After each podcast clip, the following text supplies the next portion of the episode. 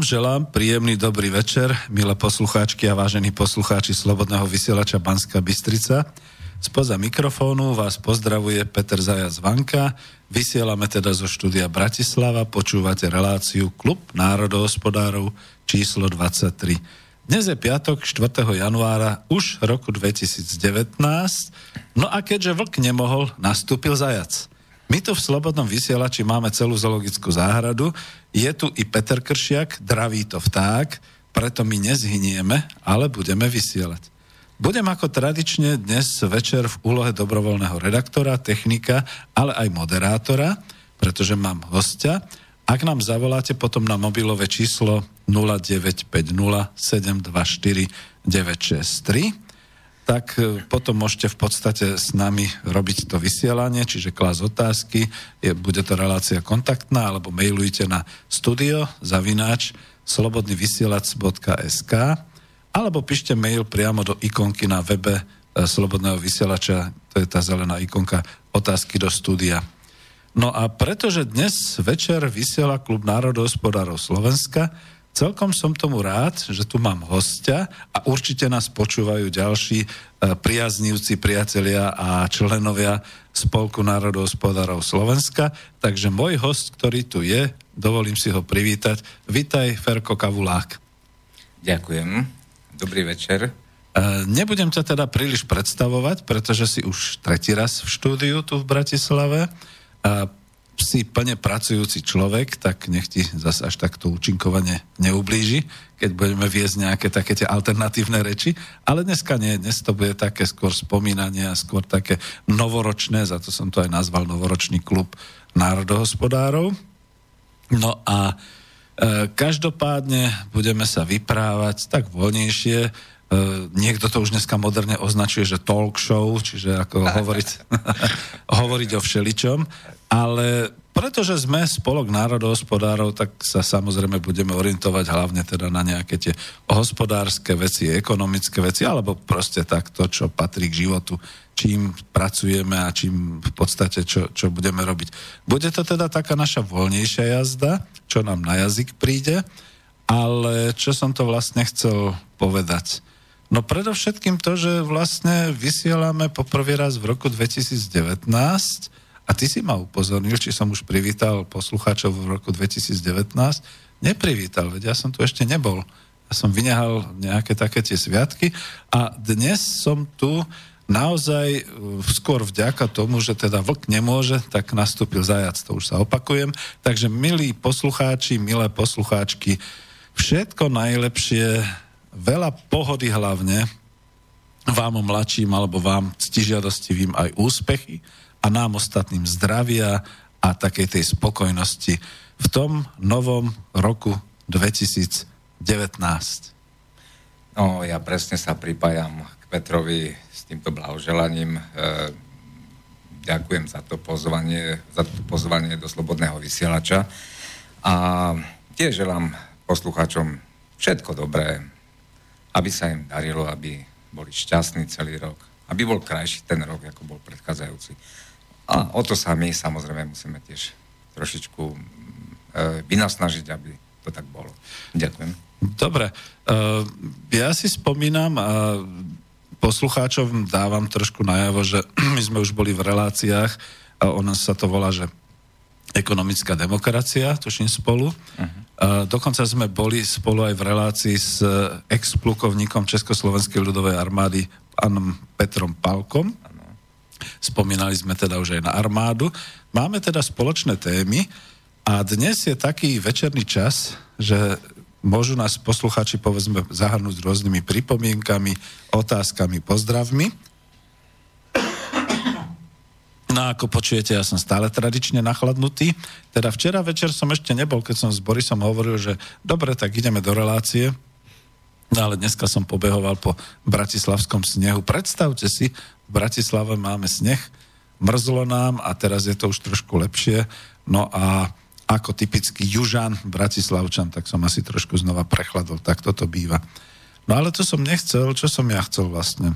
No to, o, čom sa budeme vyprávať? Máš niečo, Fero? Môžem? No, tak ty si moderátor, ty to otváraj a uvidíme, čo z toho vznikne. No, moderátor, klub národohospodárov, tak mňa hneď takéto veci napadajú, že dobre, ešte raz teda pozdravím všetkých, čo by nás počúvali z našej členskej, ale nemôžem povedať, že členskej základne. Vidíš, tým by som mal začať, že e, klub národohospodárov, my sme skutočne klub. Môžem to vysvetliť trošku tak ako manažerský expert, že keď je vojenská jednotka, tam má svojho veliteľa a majú tam nejaké tie svoje právomoci a nejaké tie svoje funkcie a podobné veci a disciplínu. A keď je to podniková organizácia, tak majú nejakú štruktúru, nejakú hierarchiu, niekto je, e, veli, niekto je riaditeľ, dneska v novej dobe niekto je teda majiteľ a niekto sú tí pracanti, tí, tí čo, čo robia. No a my sme čo? My sme jednoducho taký spolok, také občianské združenie, kde ja som to tak inicioval v takej uh, trošku nádeje alebo v takej idei, že poďme chlapi, my čo to tu trošku poznáme viac a čo ešte si pamätáme, jedno hospodárenie, druhé hospodárenie, takže poďme si to porovnať, poďme povedať, že čo by bolo lepšie, čo by bolo horšie, respektíve poďme z toho vyťahovať také tie dobré veci, čo by sa teraz išlo aj mladým, lebo mladí, ktorí dnes sú už v ekonomicky aktívnom živote v tom čase ešte ani neboli, alebo keď boli, tak ešte boli len teda niekde na plienkach alebo podobne. A dnes sú to už v podstate naši manažéri, naši častokrát vedúci, riaditeľia, predstavitelia, politici a podobne. No a stáva sa, že občas by sme im veľmi radi odovzdali také tie naše vedomosti alebo také tie rady, pomáhali ale neviem, ako to máš ty, ja to mám tak, že za to som tu v Slobodnom vysielači, že doma ma nikto nepočúva. Mm-hmm. Najmenej nie manželka, pozdravujem ju, keby náhodou tajne počúvala. A ja pozdravujem svoju. a, a, hej, a deti to už vôbec ako to naozaj si občas e, pripadám ako e, nejaký taký starý veterán, ktorý vypráva o tých časoch. Nie, nie. No ale tak ako občas mi to tak prípada, lebo naozaj sa tá doba zmenila a my keď máme také rady do, do života, ale povedzme aj do hospodárstva, tak je to niekedy tak brat, že a čo, čo vy viete a tak ďalej. Ale zaujímavé, že keď sa niečo udeje, Aha. ešte nie sme po desiatej, takže ešte nemôžem povedať, že keď sa niečo pokaje si, neviem ako to povedať po slovensky, všetci ste si domysleli, tak potom zrazu, že aha, a teraz skúste povedať niekomu, že ja som vám to vravel, že to tak môže dopadnúť, alebo že veď to je presne to, na čo som poukazoval, No ale tak ako, tak viete, ako keď nie ste už vo funkcii, tak už nie ste múdri, keď nemáte peniaze, už vôbec nie ste múdri, no tak potom čo s tým, no tak to tak zle končí. Dobre, ja, ja som sa tak nejak rozbehol, dnes v podstate, pokiaľ budete mať chuť, tak môžete zavolať už aj teraz, aby ste, e, povedzme, nás pochválili, pozdravili, dali otázku alebo pohanili, tak toto poviem. No a e, keď som teda s tebou sem išiel, tak som vlastne spomínal na to, že ja som teda ten typický bratislavčan, že ja som sa tu narodil a niekedy aj to, že je tu sneh a že je tu teda ako v tejto chvíli tak ťažko, že to tiež tak prežívam južansky, že Bratislava je väčšinou známa tým, že tu skôr prší a, a tu teda príliš toho snehu si neužijeme. A ty si niečo spomínal, že si niekde z hora, z hora, zo severu, až niekde z tých kopcov No. Ale nie tatranských. Nie, nie, z tatranských, nie z kisuckých kopcov. No a chceš o tom niečo povedať, ale poď bližšie k mikrofónu, lebo si čo, áno, áno, jasné. Idem bližšie k mikrofónu, aby, nás bolo, aby ma bolo lepšie počuť, samozrejme. No, no, uh, uh, keď sneží v Bratislave, iná sneží na Kisuciach, alebo na Orave, alebo uh, v Terchovej, samozrejme, je to iné. Ale o tom ani tak nie, to ani tak nie je dôležité. Ono, proste tí ľudia sú zvyknutí na tie podmienky, takže niekto má väčšiu lopatu hore na severe, my máme lopaty tu dole zase na juhu menšie. Uh, problém hore uh, je napríklad taký, že uh, problém, neproblém, že ten sneh môžeme odhrnúť do strany s rozhrnovačmi auta, kdežto tu v Bratislave odhrnete jednu cestu a nahrnete na tú druhú, lebo tých uh, ciest je tu strašne veľa. Takže uh-huh. Bratislavčania majú kalamitu už pri 5 cm a na severe kalamita začína pri 1,5 metre. Hej. Tak to je samozrejme trošku iné, ale zase je to z iných dôvodov, že... Drž si myšlienku, drž si myšlienku, Držím, lebo jasné. toto je presne, že ja si pamätám, a teda už mi beží 64. rok v tomto roku 2019, že sneh a vlastne prírodné prostredie bolo vždy veľkým nepriateľom za každého režimu, ale aby som to nebral tak politicky, to je zaujímavé, že odkedy som na svete, ja si pamätám, že vždy tie noviny písali, že sneh cestárov prekvapil. Alebo ďalšia informácia, že tak strašne nám nasnežilo a tak mrzne, že treba skutočne si dávať pozor a tak ďalej a tak ďalej. A toto je stále, toto jednoducho ide ďalej, ďalej, ďalej a človek sa čuduje. Ale to, čo si hovoril, aj s tým snehom, čo ste mali u vás, teda na Orave či... Kisúce, Na Kisúciach? To si ano. pamätám, že tam je teda naozaj toho snehu, my tu máme ešte stále nejakú jeseň alebo nejaké teplo a tam už to teda všetko je zasnežené a, a, a dosť teda tak mrazivo. Ale keď sa vrátim naspäť, čo si spomínal aj s tým odpratávaním a s takýmito vecami, nedávno som pozeral taký film, uh, bolo to z českej televízie, taký, to bolo, že retro, ale to bolo retro ešte z Prvej republiky. A ukazovali tam čatu ľudí, ktorí teda s tými lopatami išli po ulici, bolo to niekde po nejakej tej, um, neviem, od Malostranského námestí, ďalej tie uličky, čo sú, dneska je tam tuším tá parlamentní alebo ktorá. A jak tak čata išla, čiže to bolo v takom roji asi 10 ľudí, štyria po jednej, štyria po druhej strane vpredu veliteľ a odhrňali, zametali, proste za nimi zostala v podstate takmer suchá cesta nešmiklavá cesta, ešte tam išla za nimi nejaká pani, čo to nejakou to škvárov zahadzovala a podobne. A odvážali ten sneh pekne na takých dvojkolkách, na takých nákladných. A to je zaujímavé, to, to, to ma upozornilo na to, čo hovoríš, že ten sneh nesypali, že z jednej ulice na druhu, ale oni to zasypali nejakými kanálmi, možno to bolo niekde pri Vltave, a do tých kanálov, ten, ten čo to teda to retro uh, moderoval, tak on hovoril, že cez tie kanále sa to vlastne vysypalo a išlo to dolu, tam sa to aj nejako uh, rozstavilo a podobne a iš, išlo to do Vltavy, išlo to do vody. Ja si pamätám, pretože som žil pri Dunajskom nábreží, že takisto chodili jednak, a to už bolo teda lepšie, to už sme mali mechanizáciu, chodili také tie pluhy, to tak ako brali vždy za tú lopatu, ale mechanicky už, vysýpali to takým fukárom, takou frézou vysypali to na nákladné auto a toto odvážalo a niekde za starým mostom to naozaj tak vysypávali do Dunaja.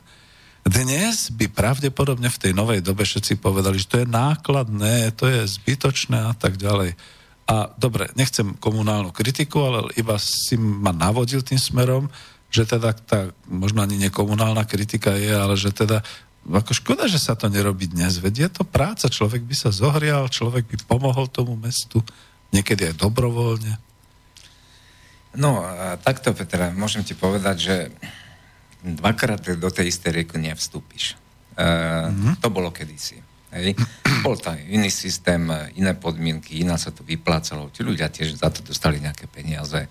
Ja neviem, ako to bolo. Fakt nemôžem hodnotiť. Ale no, to bolo si, za prvej republiky. Nejak, nejak, za, tak, hej, za, nejak to tak asi bolo. Za môjho detstva to už bolo zadarmo. No, ja ti to poviem ináč. Ja som vyrastal úplne, úplne na samote. Vieš, a keď sme chceli ísť napríklad do školy, tak uh, pre dospelých to bolo možná nad kolena ten sneh, ale pre nás to bolo popás ako pre deti. Nie? A tak my sme nemali tam proste nejaký odhrn snehu, to bolo ešte v, za socializmu. A, ale fakt to bolo tak uh, od ruky, že my keď sme išli do, do školy, tak uh, nám otec alebo mama proste zariadili, aby kvoň išiel, zoťali strom a kvoň ťahal, teda vrchovec sa tomu hovorilo, strom za sebou a urobil taký, taký, taký, taký, takú jamu, ako keby, a my sme išli v, tom, v tej stope, hej, napríklad. No, to sa nedá porovnať s dnešnou dobou, vieš.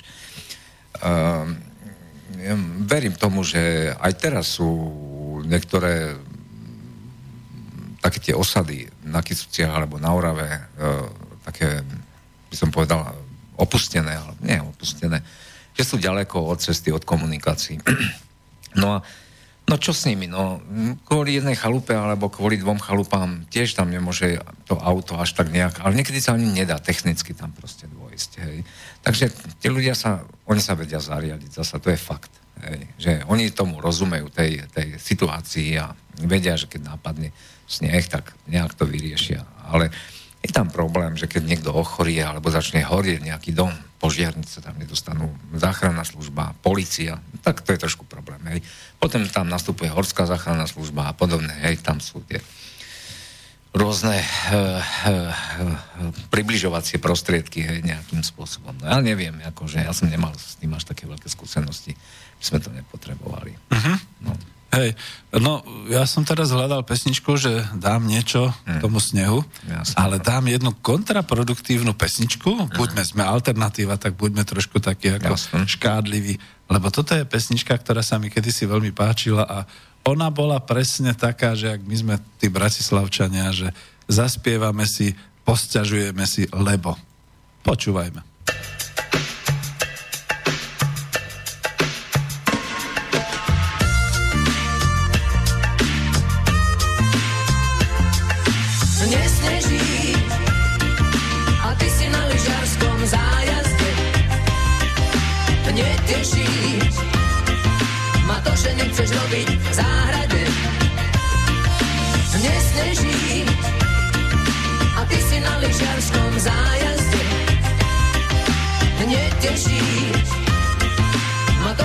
Nechceš robiť v záhrade.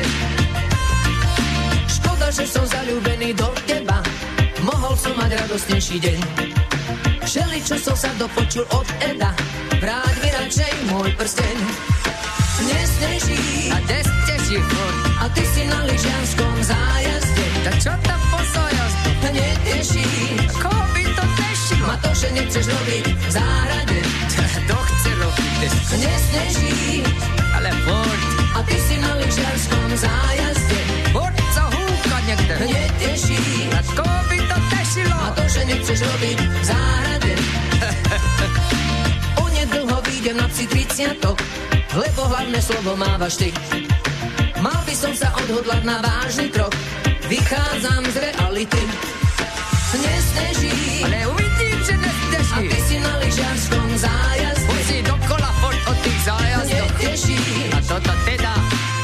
že nechceš robiť v záhrade. Ona kedy robila tá špina. Nesneží, Ale teraz čo? a ty si na lyžiarskom zájazde. Furt na štrcké pleso chodí. Neteší, A to ma neteší tam. ma to, že nechceš robiť záhrade. To rebra jak svita.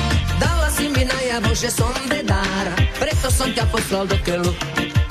Už to vidím, jak mi zrubne udelár, kúpim si aj košeľu.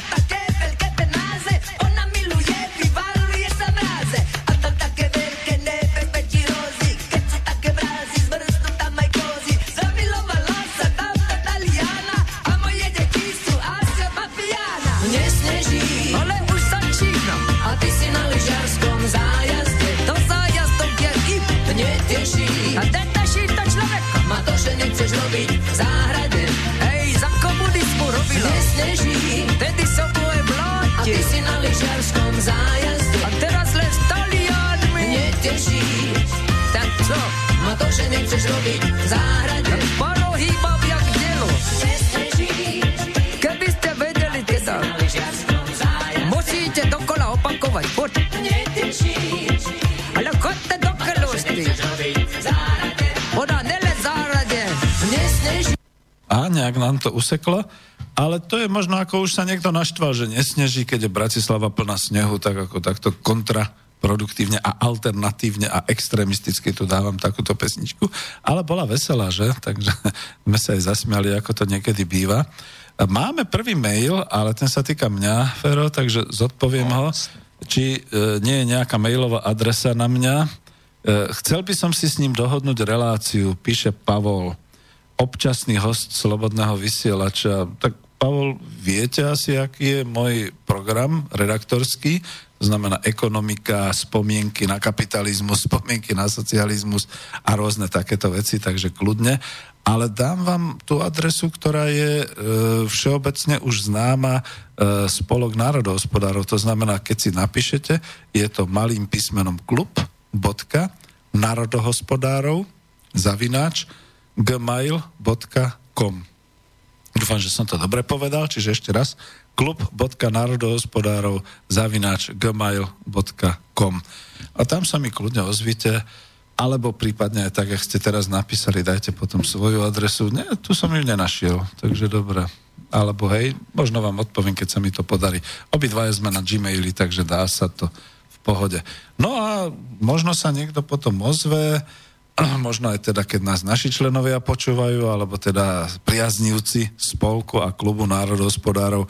Ja som sa ešte k tomu chcel vrátiť trošku, už teraz po pesničke, že eh, hlavná tá téma hospodárska a ekonomika a také veci, ale to vôbec nemusí byť pravda, lebo ja som aj v minulom roku zistil, že to, čo ako si ťaží ľudia, čo ich tlačí, to je skôr teda taká tá emócia, takéto taký ten pocit nejakého toho sklamania a nejakých takých tých politických všelijakých vecí. Málo kedy je to o ekonomike, lebo ja tu burcujem ľudí, pardon, burcujem tu ľudí, mnohé veci sa nám nepáčia, ale potom, keď príde na také lámanie, tak potom, jak si málo, však to vidíme, že keď sa vo Francúzsku žlté vesty búrili proti zdražovaniu len nafty, a, alebo teda benzínu a takýchto vecí, a keď teda ako z toho vznikli naozaj až také nepokoje, e, mnoho ľudí zatýkaných, tisíc ľudí zatknutých, 60 nejakých poranených, dokonca aj smrť nastala, aj keď nie teda priamo z protestu, ale nejakou dopravnou nehodou a podobné veci. A nás ako keby sa netýkali také veci, a keď som to dával do relácie, že teda tí Francúzi sa búria, že majú minimálnu mzdu 1108 eur a my sa nebúrime ani pri minimálnej mzde 290 eur aj niečo. Pardon, to je po tých 30 rokoch, ale samozrejme sú aj vyššie, mm, nie mzdy, ale teda dôchodky. Hovoril som mzdy? Chyba. Mzda minimálna je Nie, nie, dobre, blbnem. Uh, vidíte, lebo teraz som sa zameral na to, aby som nekašľal. Uh, minimálna mzda naša bola 480, teraz je zvýšená na 520, ale minimálny dôchodok bol tých 290. A Francúzi majú minimálny dôchodok 1408 a dokonca, tuším, ich prezident uh, hovoril o tom, že uh, tí dôchodcovia, čo majú pod 2000 eur, tak budú mať nejaké daňové úlavy a poplatkové úlavy a podobne. No a to potom znamená, že my sme takí nejakí spokojní s tým našim životom. Ale týmto smerom som ešte nechcel ísť, len som chcel ukázať, že o čom sa teda my častokrát bavíme na tom klube národohospodárov. Chcel som ísť skôr tak všeobecne k takým myšlienkam ešte o tej práci a o takýchto veciach, že mm, neviem, ja sa priznám k tomu, že pardon, No je to vidno, prepačte mi, naozaj som nejaký zase ukašľaný, pretože som bol vonku v tom snehu. No ale vidíte, ja sa priznám k tomu, že v podstate celkom rád e, fyzicky vonku pracujem, aj teraz pri tom snehu a pri takýchto veciach som medzi prvými takými, čo uh, kľudne začne odhrňať sneh a, a robiť takéto veci. A je to také neprirodzené v tejto dobe, že všetci ako keby čakali. Výjdeme na ulicu, my sa postavíme a začneme kritizovať, že uh, nikto to tu neočistil, a kde sú tie technické služby a kde sú takí a kde sú onakí. A ja sa pýtam, tak, ako, nie je normálnejšie? Ja mám v aute lopatu. Nie je normálnejšie, keď si z toho auta vyťahnem tú lopatu a obhádžem to okolo seba snehu a odhádžem kusisko taký až, až ku vchodu a podobné veci. Pomaly vyzerám za debila. A to si myslím, že to je celkom normálne a prirodzené, lebo ty si spomínal, ako je to na vidieku naozaj je to tak a ja keď chodím ku svokere, tak prvé, čo je, keď nasneží ešte je ten sneh taký mekučký, hebučký, ešte naozaj nie je taký nejaký, že to je ďalšia vec, ďalšia skúsenosť, možno aj z vidieka, že on ten sneh potom stvrdne, oťažie, ťažko sa potom odhrňa alebo podobne. Ako náhle začne padať, ako náhle je to ešte papier, je krásne, sa to dá všetko ocípať a podobne. A je to ľudská práca. Ja si nemôžem pomôcť, ale väčšinou ako keby som videl už v tejto našej civilizácii, že ľudia ako keby sa báli takéto fyzickej práci, alebo možno len nevedia, čo by mali robiť, ako by to mali organizovať. Ty si mi niečo ukazoval, že sa chceš pridať a ja som ťa nepustil k slovu. Ale o to mi práve ide, že ako nie je tu možné v obecných, v meských a všetkých týchto organizáciách vytvoriť taký priestor, ako kedysi bol, že dobre, tak napadne sneh, poďme ľudia von Veď bude zábava, veď v podstate urobme niečo pre seba.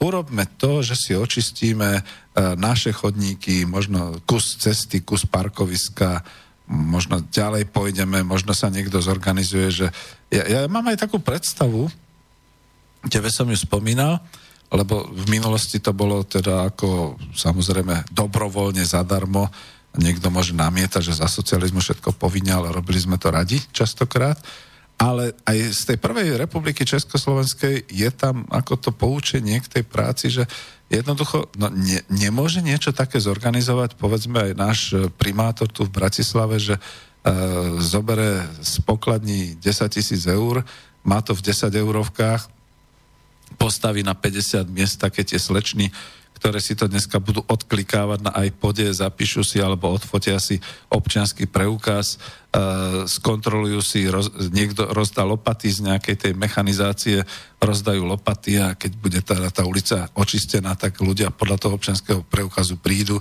a zinkasujú si tých 10 eur. Veď nebuďme až taký, uh, ne, nechcem ako to povedať, taký fajnový alebo taký znalostne šeliako, ako vymakaný a podobne. Veď ako celkom normálne by to bolo výsť do ulic, pobaviť sa tam so susedmi a s podobnými, niečo urobiť. Prípadne ešte aj, ako zdá sa vám, že smiešna suma 10 eur, veď za to sa dá celkom dobre v nejakej tej hospode najesť a prípadne si ešte aj niečo kúpiť, dať si aj nejakého panáka alebo niečo podobné. Veď nebuďme takí, že by sa to nedalo. No a teraz je najväčší problém, ktorý sledujem v mass médiách otázka, kto bude ten sneh odhrňať. Pretože máme nové zákony, podľa týchto na- nových zákonov už nemusia majiteľia budov očisťovať sneh spred svojej budovy, už za to nie sú trestaní ani nič podobného. Už to má mať na starosti všetko nejaké obecné alebo meské alebo aké o, o, nejaká organizácia a teraz čakať na to. Napadol prvý sneh a boli obrovské problémy napadol druhý sneh, v Bratislave teda medzi prvými, ale aj inde po Slovensku a všade vidíte šmíkajúce sa auta, padajúcich ľudí, neočistené chodníky. E, no, ja chápem, akože ľudia, čo e, sú zamestnaní ako novinári, publicisti, mass media, aspoň majú o čom písať. Ale to sú také zbytočnosti. Ja si myslím, že to sa dá riešiť úplne ináč. E, niečo mi sem prišlo, nejaké maily. No, keď chceš, kľudne povedz k tomu, ja si idem pozrieť maily. Chceš? Ale nie, vieš čo, skôr by som povedal, že to nie je tak ani o peniazoch. Eh, je to o postoji človeka k spoločnosti, k susedovi. Začneme susedom, mm-hmm. potom ulici, eh, námestiu a tak ďalej, a tak ďalej. Um, ja som uh, sa stretol s tým napríklad v našom paneláku, že nemal kto pozametať. No tak som zobral metlu a pozametal som to. A zametal som potom druhýkrát. Zasa nikto nič. Hej. Potom nikto nezametal. Proste každý to mal, poviem to po slovensky, že na saláme, hej.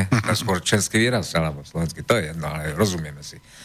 No a tak zametáš, no tak keď si taký debil, tak zametaj, hej.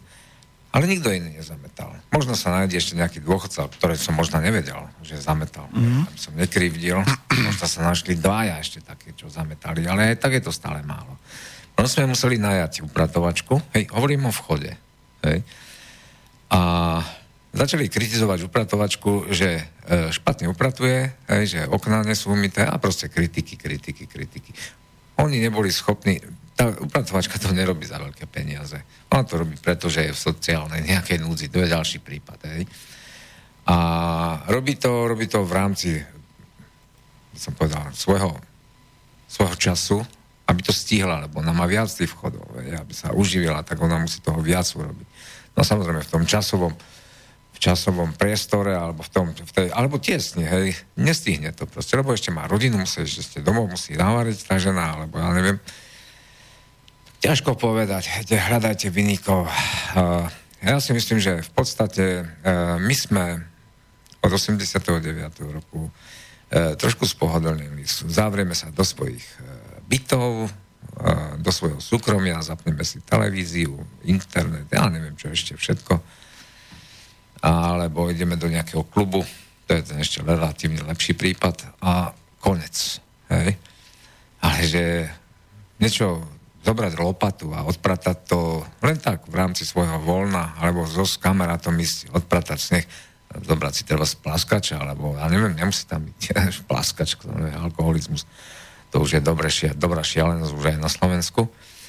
Uh, tam by som skôr povedal, tak porozprávať sa, alebo ja neviem, proste nájsť si nejakú cestu, aj tá práca pred tým vchodom môže človeka zblížiť, spojiť. Ale nie, my máme psa, ideme ho vyvenčiť, samozrejme, keď niekoho ten pes obťažuje, tak nebojte sa, on vám nič neurobi, ten pes, hej, ale že by odhrnul, alebo odhrnul sneh, tak to ne. To ide radšej prepačením vysrať svojho psa, hej, ale že by sa prosprával s človekom, to nie, nehrozí. Uh, je tu taký jeden uštipačný mail, že mm. koľko užitočnej práce by ste urobili, keby ste dnes nevysielali a radšej chodníky čistili. Mm. Dobre, ako chápem. Aj také maily môžu chodiť. Na to dám Jasne, no, odpoveď, no, že, že e, my sme už svoju prácu dnes urobili a to nie je iba s tým, že nás inšpiruje, že teraz je nejako vonku takto. Uh, my sa tu bavíme trošku, ten, ten sneh nám pomohol. Ja som téme. Dneska. No ja som tiež odprataný. No, tak to... My už to máme splnené. A vy? Čiže tak by som to vrátil. Nie, e, ten sneh pomohol trošku k takému definovaniu e, samotnej tej ľudskej práce. Hm. Lebo ja sa vrátim a kľudne ako to dám, to je teda aj tému, ktorú častokrát bereme na, uh, u národohospodárov na klube a podobne. Že teda hrozí, že tej ľudskej práce bude čoraz menej a menej a že teda všetko robotická práca a podobné veci. Otočím to iba na tomto, že za prvé, tej, prvý, prvý problém je, ktorý poviem ako ekonóm ekonomicky. Ľudskej práce je stále dosť a stále je jej veľa a furt je čo robiť to nie je len z tej rozprávky, ktorú poznáme, že išla Maruška potom v sade a teda všade pomáhala a tým, že pomáhala e, peci, pomáhala jabloni, pomáhala tým, pomáhala oným, tak ju potom odmenili a tak ďalej. To je z ľudovej rozprávky, z ľudovej slovensnosti. Ale je to o tom, že vždy, keď sa obzrete a máte dobrú vôľu, je čo robiť. Iná otázka je, a to tu potvrdím ako ekonom, že tá práca, ktorá je platená, tej je stále menej. A to je práve to, že e, možno sme dospeli do takého nejakého štádia civilizačného, že my si myslíme, že každý je za niečo platený a každý má nejakú teda tú prácu a nech ju teda vykonáva, nech nám dá pokoj, na všetko sme teda nejak rozdelení a každý má teda nejakú tú svoju úlohu, ale zabúda sa na jednu vec. Práca, ktorá je teda takto produktívna a je platená, e, za tú v našom systéme, a nebudem ho teda hovoriť, skôr to poviem ako trhová ekonomika, v našom systéme sa za túto prácu platí e, cena práce. To znamená, platí sa to, že človek niečo robí za nejakú hodinu alebo v nejakej kvalifikácii alebo podobné veci, ale neplatí sa taká tá hodnota toho, e, ani nie že úžitku, ale povedal by som toho, toho čo, čo sa tou prácou dosiahne. Čo, čo je teda tej cieľ práce. Znova sa vrátim k tomu e, čisteniu e, chodníkov, respektíve k tomu e, z toho snehu, očisteniu ciest a podobné veci. Veď, a znova to ako ekonom poviem, povedzme, plác, práca nie je platená v tomto smere, nikto ju nemá na starosti, teraz dokonca nejaké lobby týchto všetkých veľkých firiem, ktoré mali na starosti týchto developerov a podobne, tí sa zbavili tej povinnosti čistiť e, pred sebou chodníky a parkoviska a podobné veci, všetko sa to hodilo na obce. A teraz sa stane ale niečo. Niekto sa šmikne, niekto padne, bude to pracovný úraz, bude to nepracovný úraz, každopádne to bude úraz. Doteraz to bolo vždy tak, že tak, keď si sa na tomto území podkol, šmikol, padol, máš z toho práce neschopnosť, máš z toho úraz, za prvé to musíš dokumentovať, za druhé platí ti ten, ktorý neodpratal, ktorý neurobil túto službu, ktorú mal. V tejto chvíli, keď je to neplatená práca, keď oni to nemajú na zodpovednosti, na povinnosti, koho je to vlastne teraz povinnosť? Kto? Takže sa stráca znova taká tá zodpovednosť, respektíve ak sa to dáva iba na to mesto, na tú obec, tak sa dostávame do situácie, že my sami, hlupáci, ktorý budeme platiť a platíme teda e, svoje dane do obecných rozpočtov, do rozpočtov miest a obcí a tak ďalej. Takže my sami si budeme financovať ešte aj to, že keďže sa nečistili chodníky a nečistila sa ulica a podobné veci, tak, tak si to ešte aj zaplatíme tým, ktorí budú padať, ktorí teda budú mať úrazy a podobné veci. Ako chápem, že ste to pomenovali, že mali by sme sa už posunúť niekde ďalej v tej našej diskusii, ale je to taká dobrá téma na to ukázať to, že toto všetko je vlastne akoby práca neplatená. Práca platená, tá sa stráca zázrakom by bolo, ale je to iba malé organizačné opatrenie, keby napríklad pán Valo, primátor v Bratislavi, skutočne vyhlásil e, v televíznych e, novinách e, alebo pre Bratislavu nejakým spôsobom cez mass media, napadlo toľko snehu, organizujeme brigády, v rámci tých brigád budú tam tie sleční, zoberú vám občansky, vyplatia vám po 10 eur za tú ulicu a podobné veci dá sa to všetko organizačne, dá sa to všetko finančne. V tej chvíli v podstate aj tá zodpovednosť za tú čistú ulicu, za to, že sa tam nikomu nič nestane, je. A bola by to tá práca platená. A o toto tu ide, že tá práca platená sa stráca iba kvôli tomu, že dnes sa za platenú prácu považuje iba to, čo prinesie tomu investorovi, schválne nehovorím súkromníkovi, môže to byť aj mesto, aj kdokoľvek, čo prinesie tomu investorovi nejaký zisk, nejaký hospodársky výsledok, ktorý je lepší ako ten druhý. A tá neplatená práca, No to sú tí hlúpi Janovia, ktorí jednoducho napriek tomu, alebo tie, tie zlatovlásky Marušky, ktoré teda pracujú, pracujú, nechcú za to nič, uh, ich uh, odmenou je teda tá vďačnosť a podobné veci, takže naozaj je to také pokrivené myslenie v súčasnosti, No ale odtiaľ som sa chcel dostať niekam úplne inám, to znamená k tej práci všeobecne, tak ako to tu je. Uh, neviem, chceš k tomu niečo dodať? Pozriem sa ešte na mail. Čo ti k tomu, vieš, uh, uh, oni tam, dajme tomu, môžu odmenovať tých ľudí nejakými financiami. Dajme tomu, že príde tisíc ľudí, každý dostane po 10 eur, dostanú, uh, bude tam zaplatia 10 tisíc eur, vieš. Je to v pohode, ale čo keď nás sneží za 3 dní? potom ďalšie 3 dny nasneží. Vieš? Mm. No to sa začne, to, to nejde. Vieš, to skôr by som povedal, že áno, hej, ako rozumiem, čo si chcel povedať, e, to nejde o tie peniaze, ale skôr, že o takom nejakom odmenení, nejakým iným spôsobom skoro aj. Ale tam sa musí skôr postarať ten, to mesto o to, aby bola zabezpečené, e, zabezpečená bezpečnosť chodcov, aby bola zabezpečená doprava, to musí proste šlapať. Rovnako, či je to chodec alebo automobilista, aby to bolo. Hej. Na to sa musia nájsť finančné prostriedky. A verím tomu, že aj sú, ale no, o tom nechcem hovoriť, lebo nemám taký, takú informáciu, taký dosah, aby som presne toto zhodnotil ale musí sa to spraviť. To sa musí zariadiť, lebo doprava, keď skolabuje, neprídu ľudia do práce, nemôžu ísť sanitky, nemôžu ísť požiarníci auta. Znova sa vracam k tomu istému problému. To musí byť zariadené. Hej? No to je, to je starosta. Mhm, to je o infraštruktúre. To znamená... No však, jasno. No veď. No. Infraštruktúra štátu, infraštruktúra obce, Všeobecne. mesta, to znamená, že to sú tie služby, ktoré sú zabezpečené a ktoré majú byť zabezpečené E, dobre, no tak povedzme, keď si myslíme, že to bude práca platená, no tak treba na to nájsť tie prostriedky. Jasné. To je jedno, vieš, môže snežiť veľmi, alebo nemusí snežiť vôbec. Hej. Tak to počítajme, vydelme dvoma a vyjde nám, dajme tomu, že nejaký finančný priemer.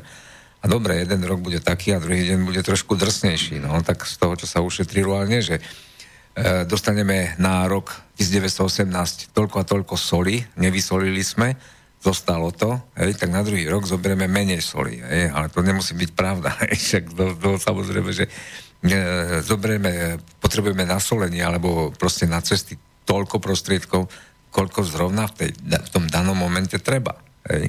No a išli sme pekne od podlahy na to. Uh, tu mi píše Peter, že nech sa napijem, lebo že kašlem a je to také. No tak vidíte, Peter, to je zase ďalšia vec, ktorá býva s tým spojená, že e, pri ľudskej práci do toho vkladáme E, celý svoj organizmus. To nie je o tom, že pri ľudskej práci by to bolo iba o tom, že proste za hodinu niečo odmakáme a e, to je všetko. E, je to skutočne aj o tom, že do každej práce, ktorú človek robí, vkladá svoju osobnosť, svoju fyzickú kondíciu, všetko to, čo má. Čiže akože teraz sa kľudne priznám samozrejme, že ja som sa išiel do štúdia tiež pracovať, aj keď dobrovoľne, a cítim to aj ja sám ako nekvalitu, keď občas zakašlem, takže ďakujem, Fero mi práve nalial, takže už to bude hádam lepšie. No ale je to skutočne o tom, že... No na zdravie. ďakujem. E, skutočne je to o tom, že do tej ľudskej práce sa prenáša všetko. To znamená, že to nie... A, počkajte, lebo mám telefón a ja si ho potrebujem tu zobrať. Podarilo sa. Ste na linke, takže neviem, či nás počujete. Dobrý večer.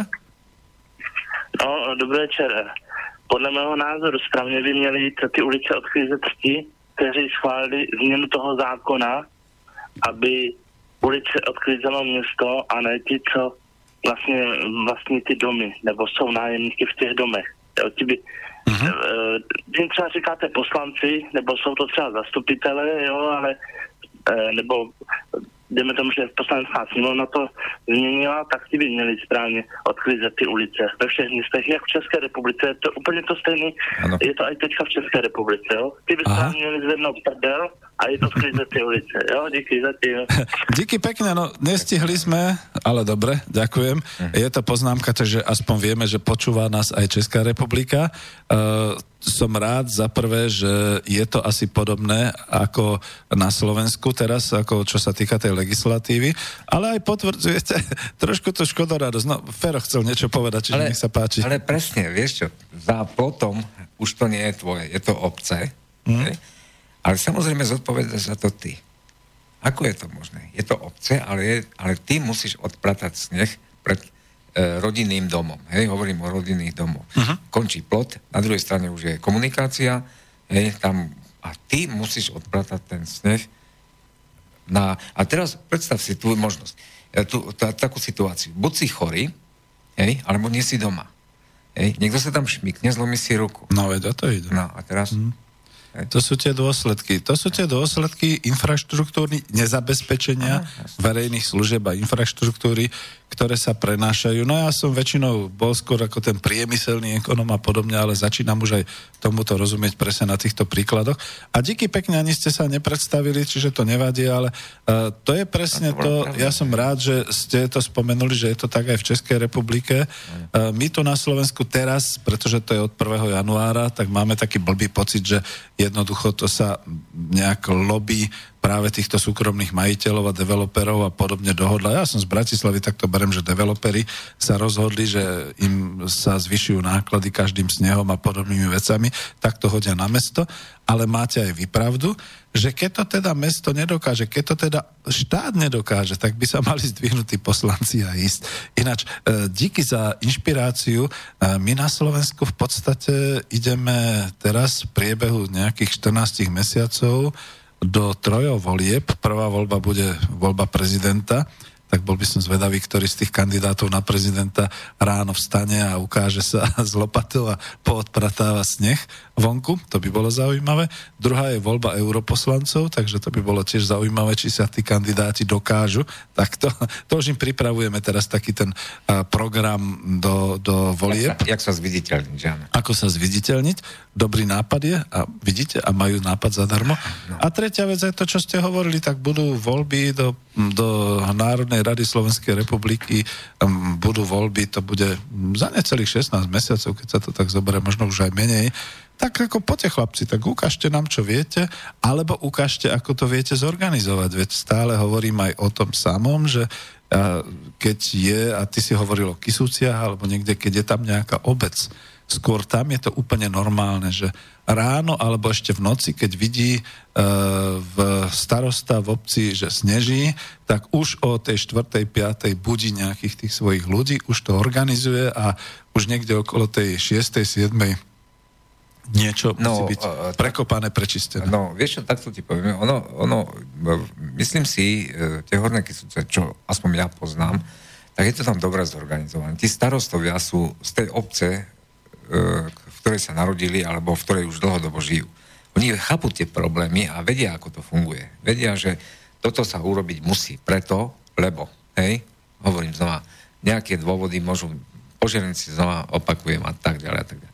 A oni to vedia, oni to vedia zariadiť, títo chlapi, v rámci svojich možností samozrejme.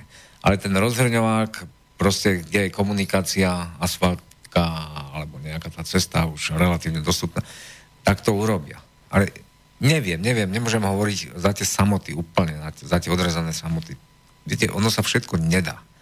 Aj keby, keby neviem, aký dobrý starosta to bol, ale v rámci svojich možností, čo ja viem, tak aspoň za, za, to, za tú oblasť, kde som sa ja narodil a kde žije moja rodina, tak je to dobré.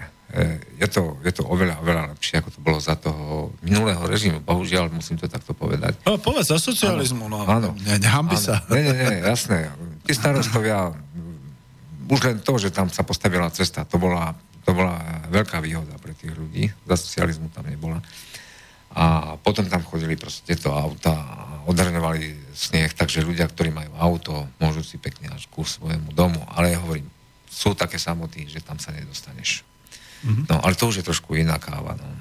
Nie, v poriadku, lebo to treba rozobrať aj tak, jak to bolo, však uh, je tu jeden mail, že akože či sme sa dneska ako naozaj len na ten sneh zamerali. Sú mm. rôzne témy, budeme pokračovať tému, v pohode, jasné. ale ja ešte sa vrátim k tomu, že písal sa rok 86, ten som si veľmi dobre zapamätal, lebo v 86.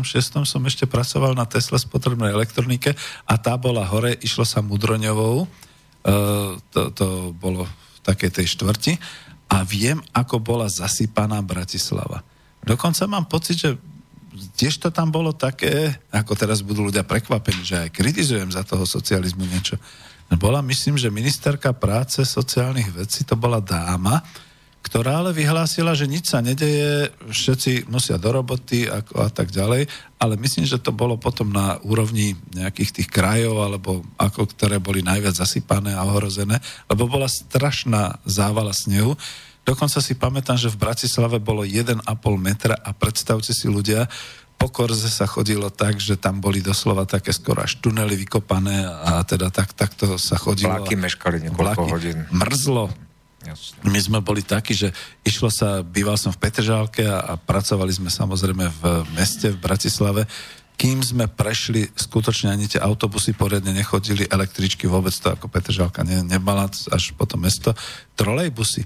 Ja som išiel hore, tuším dve hodiny hore tou mudroňovou pešo, to bol skutočne výstup, jak v Tatrách, Došli sme hore, skôr boli prekvapení ľudia z Tesly, že ty si sa až sem dostal, že dobre, tak tu máš čaj s rumom, rum s čajom, tu máš nejaký chlebiček, tu si daj, lebo však vlastne ani nemôžeme pracovať. Aj keď teda ministerka povedala, že nič sa nedeje, že teda ako práca, myslím, že na druhý deň potom, keď tá kalamita trvala, tak potom vyhlásila nejakú tú kalamitnú situáciu a podobne.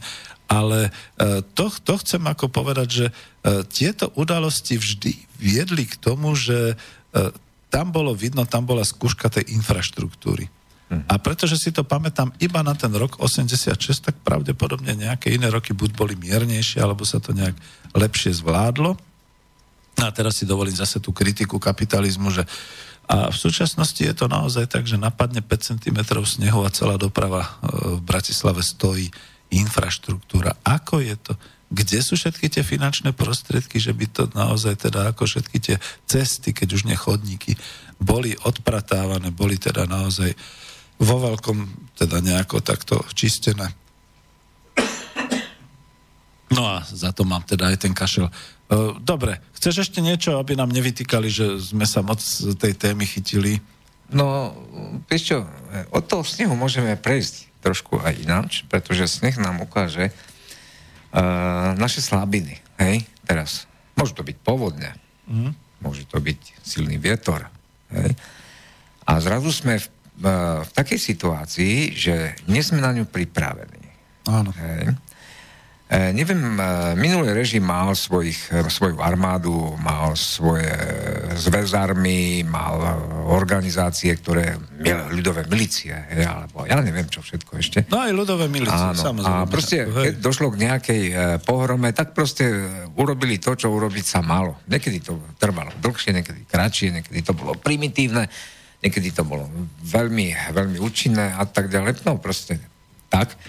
Ale v dnešnej dobe, no neviem, keby došlo k nejakému výpadku, dajme tomu elektriny, hej, teraz uh, už prejdem na niečo úplne iné, Uh, neviem, ako by sme sa my uh, v tejto civilizovanej dobe vedeli zariadiť. Hej. Dajme tomu, že vypadne elektrický prúd, hej. Uh, nefunguje uh, počnú z vodovod, kanalizačného vodovodného systému až, ja neviem, uh, klimatizácie a tak ďalej vo fabrikách. Lebo dneska, keď vám odíde klimatizácie vo, vo, vo firme, tak nejdú ani mašiny samozrejme, hej. Ale to, to je úplná pohroma, nemocnice. My sa na túto uh, alternatívu nevieme pripraviť. Toto sú také malé výstrahy. Prečo by sme si to neuvedomili, že uh-huh. ľudstvo je veľmi krehké. Hej? Alebo aspoň tento systém je krehký. Ja neviem, ako je to v Severnej Koreji. Hej? Tam, keď kým zavelí, tak proste budú vodu nosiť aj v kýbloch asi, ale u nás by to asi ťažko bolo. Ja teraz preháňam. Hej? Ale, Rozumiem. Áno. hej. Hej. My, sme, my sme proste všetko za peniaze. Hej. Urobiť niečo sám pre druhého, ako nechcem kritizovať, vidím v MHDčke, uh-huh. dobre. Môžeš, môžeš, kľudne dopovedz. Uh, ľudia sú Chytím telefón. ochotní a jedno s druhým, ale myslím, že máme svoje rezervy a musíme to napraviť. Dobre? Máme tu posluchača. A sekundičku, dopovedal si. Áno, jasné, nech sa páči. Počká, ale ďakujeme pekne. Máme vás na linke, počúvame vás. Dobrý večer, Peter, tu je.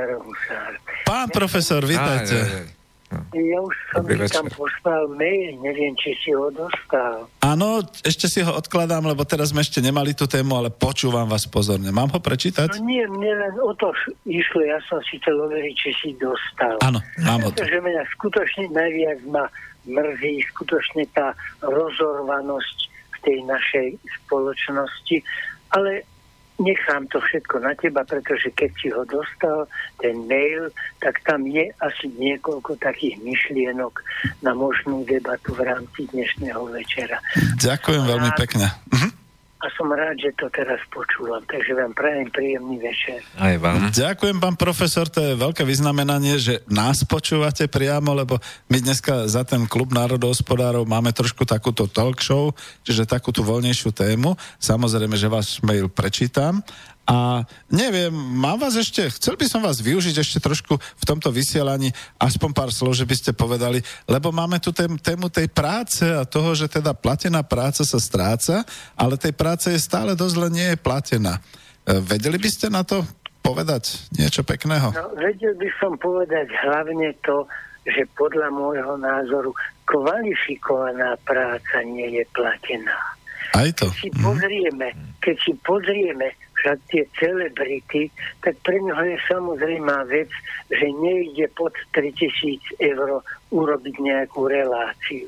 Však. Mhm. Ale keď niekto napíše vedecké dielo, keď napíše knihu, z ktorej sa spoločnosť poučí, respektíve jeho dielom ovplyvňuje chod spoločnosti, tak toto dielo je pre toho človeka, čo je veľmi kvalifikovaná robota, nezaplatené. Napíšeš knihu, dostaneš 100 eur ako honorár. Pardon, ja som skoro nič vlastne nedostal. Takže ten problém, ktorý je s tou prácou, je predovšetkým to, že sme zanedbali to, aby sme rešpektovali kvalifikáciu každého človeka a uznali, že s rastom kvalifikácie má rásť aj odmena človeka. A pokiaľ nedáme do poriadku bázické vzťahy v oblasti práce, veď máme aj predmet na vysokých školách ekonomika práce. Áno. A ako je to možné, že spoločnosť rieši tieto problémy v 21. storočí, čo už malo byť dávno vyriešené. Však, lebo to je ten základný princíp, že ľudia musia niečo vyrobiť, z toho vyrobeného musia niečo odložiť, akumulovať, aby sa spoločnosť mohla rozvíjať a ostatné sa musí distribuovať medzi jednotlivcov spoločnosti. Áno. Čiže výroba, akumulácia a distribúcia toho outputu a to všetko urobili práve tí pracovníci a my sme nedokázali vyriešiť problém distribúcie outputu, čiže distribúcie toho výrobku, to tí, čo tí ľudia vyrobili. Respektíve, keď sa teraz pozrieme u nás, tak kto je vlastníkom továrny a kto tam robí. Však robia na to naši ľudia, ktorí si zarobia mzdu, horko ťažko, ale aké podiely zisku sa dostanú do zahraničia, to sa v podstate ani nedozvieme, pretože hlavne v systéme národného účtovníctva by sme to mali vidieť, nepočujeme, že by sa prejednal na úrovni vlády systém národného účtovníctva za republiku. Dozvieme sa, aký je vyrovnaný vraj rozpočet teraz budeme mať. Ale dovol mi to ešte povedať. Jasné, jasné, počúvame. Predsa klasici ekonomovia mali iba jednu rovnicu, úspory sa musia rovnať investíciám. Ale až potom sa, vzniko, sa začal ten hospodársky život komplikovať a začali vznikať dlhy A tak sa stalo, že už Keynes povedal, že nemôžeme pozerať iba rovnicu S rovná sa Y, ale že tam musíme si všimnúť, že okrem toho S, Y sú ešte makroekonomické veličiny príjmy vlády, výdavky vlády a ešte ďalšie makroekonomické veličiny, kde si dlho robil export a import. A že tá rovnováha v tej ekonomike je len keď sa to S minus I plus P minus G rovná X minus M. A teda tu už teda dodali tie ekonomovia ďalšie štyri makroekonomické veličiny. A keď teraz sa ti stane, že X minus M je teda export minus import máš deficitný, ako teraz ho máme deficitný, Hej. to je na pravej strane, tak ale to znamená, že aj na ľavej strane je deficit. A tam sú dve ďalšie veličiny, ktoré sa týkajú teda tej vlády a príjmy a výdavky a ďalšie dve veličiny úspory a investície. A keďže tá pravá strana je debetná, keďže je tam ten mínus, tak teraz treba identifikovať, na ktorej ľavej strane, v ktorej tej dĺžke S minus I, alebo T minus G je záporné. A ak sa teraz tvrdia s tým, že T minus G je nula, tak potom to mínus je tam úspory mínus investície. Áno. To znamená, že nemáme dosť úspor budujeme. Takže a o tomto by sme mali vidieť oveľa viac v tom systéme národných účtov. Čiže to je ten hlavný problém, že my prejednáme Rozumiem? rozpočet vlády, ale neporovnáme to, ako nám narastli úspory, a to či už podnikov, alebo občanov. Len z tohto sa ja dozviem, že keď ja vidím, že vláda má vyrovnaný rozpočet, ale zahraničný obchod je záporný, no že ľudia nemôžu šporiť. A to aj vidíš, ak si pozri, ako teraz začína Národná banka bojovať, aby zvýšila nejak úrokové sádzby, pretože ľudia začali strašne veľa využívať hypotéky Áno, iné a zadlžujú sa. úverov Mhm. a zadlžujú sa tí ľudia. A teda to znamená, že nemajú peniaze za prácu, ktorú odviedli. A nemôžu si teda usporiť nič. Horko ťažko dačo zjedia, ale úspory nemajú. A toto obyčajný človek nevie vyč- vyčítať. Toto vieš ty vyčítať, lebo vieš, že tie tri Hej. veličiny v tej rovnici sa majú rovnať a keď je tam ten mínus, tak ty to hneď vidíš, že tí ľudia nemajú peniaze, nemajú úspory. A veď práve preto, lebo tá plá- práca je veľmi málo platená. A, Veľmi málo áno, hej. A tu, ja, ja to ešte skúsim potom ako do, dopovedať do tejto reči, ale e, pán profesor, veľmi si vážim, že ste nám toto povedali. E, ja e, v podstate skúsim pretlmočiť tie dva posledné alebo dve veci, ktoré ste povedali. Za prvé, človek si uvedomí až teraz, že vláda hovorí o vyrovnanom rozpočte, ale ľudia v tých príjmoch, ktoré dostávajú, či už od, od e, podnikov, alebo teda vôbec za svoju prácu, e, dostávajú iba tak málo, že sa musia zadlžovať. Oni sa nezadlžujú z nejakej rozkoše, ale kvôli tomu, že potrebujú bývať, potrebujú e, žiť, potrebujú sa nejak ako dať e, neviem ako to povedať, do lepšieho stavu a podobne. A to je to, čo Uspokojiť, uspokojiť svoje potreby, do, doslova teda ako tú svoju uh, rekonvalescenciu, alebo teda tú, tú svoju pracovnú sílu, aby znova nadobudli. A to je všetko to, čo sa nedeje z tých platov. To máte pravdu. Áno. Mhm. Ale, ale Peter, prosím ťa, ten problém, hovorím, makroekonom vidí hneď, lebo tie tri prvky tej veľkej rovnice to jednoznačne hovoria. Ale to nestačíš. Aj fyzici nás učia, že hmota sa skladá z atómov. Teda aj ekonómia má tie atómy. A tie atómy to sú tí ľudia, lebo tá veľká rovnica mi povedala, že keď má vláda vyrovnaný rozpočet, ale zahraničný obchod má deficit, no tak potom z toho vyplýva, že na tej ľavej strane musí byť tiež ten deficit a keď má vláda vyrovnané, tak z toho automaticky vyplýva, že úspory máme maličké. A keď máme Tak. maličké úspory, ľudia nemajú peniaze, aby si mohli robiť úspory. A hĺbší pohľad, tie atómy, aby si videl, čo vidia fyzici, a že v tom atóme je ešte elektrón a protón, tieto atómy v ekonomie nám poskytne práve ten systém národného účtovníctva. Áno. Prečo ho nevy, nevy, neprerokováva naša vláda? Nemôže No, sa to ste- s prerokovaním štátneho rozpočtu, s prerokovaním celej rovnice.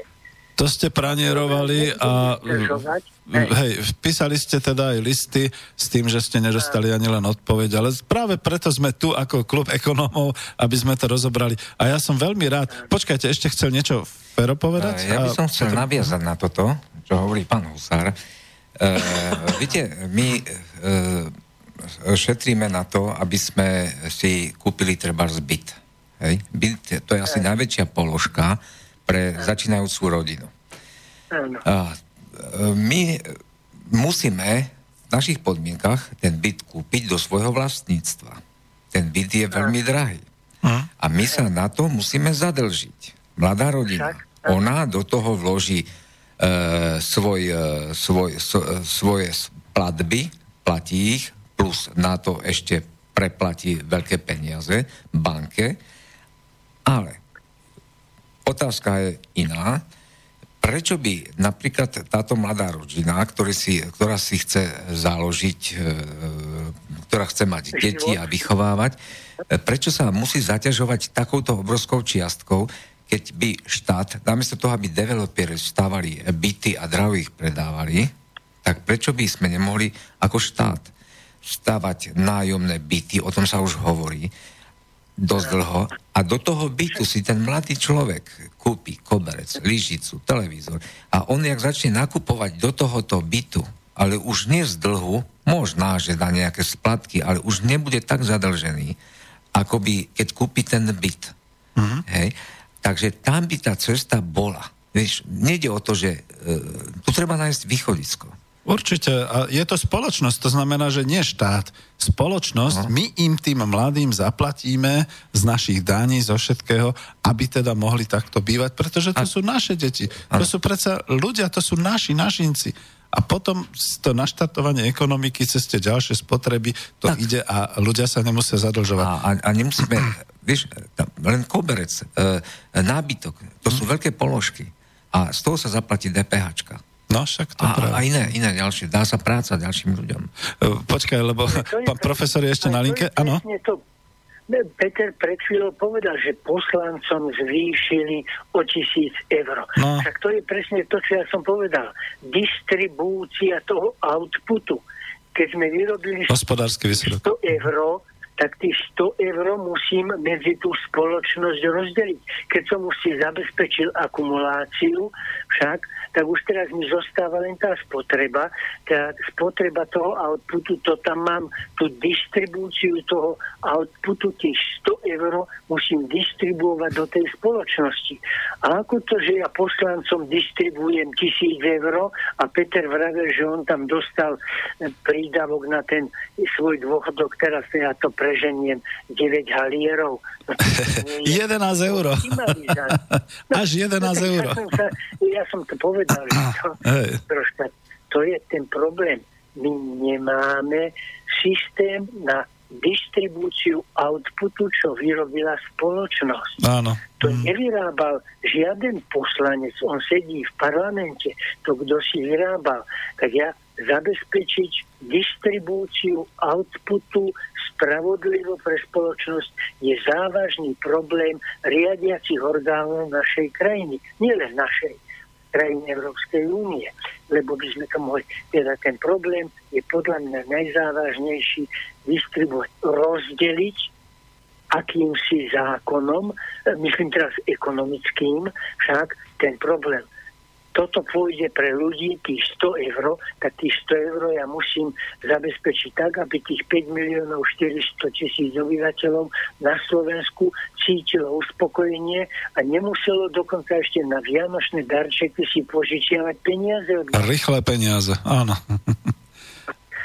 Dobre, Takže ale ja som rád, že som teraz trošku si takto som vám trošku narušil nejak. Nie, veď to- ste mali, ale hej. Takže vám prajem ešte príjemný večer. Ďakujeme pekne. Ďakujeme, pán. Ďakujeme pekne, pán profesor. Aha, dobre. E, no, okrem iného ste nás, pán profesor, aj posunuli do ďalších tém, tak ako to žiadali niektorí poslucháči. A tak trošku vidíte, ako to je, o čom teda my debatíme aj na tom našom spolku národohospodárov.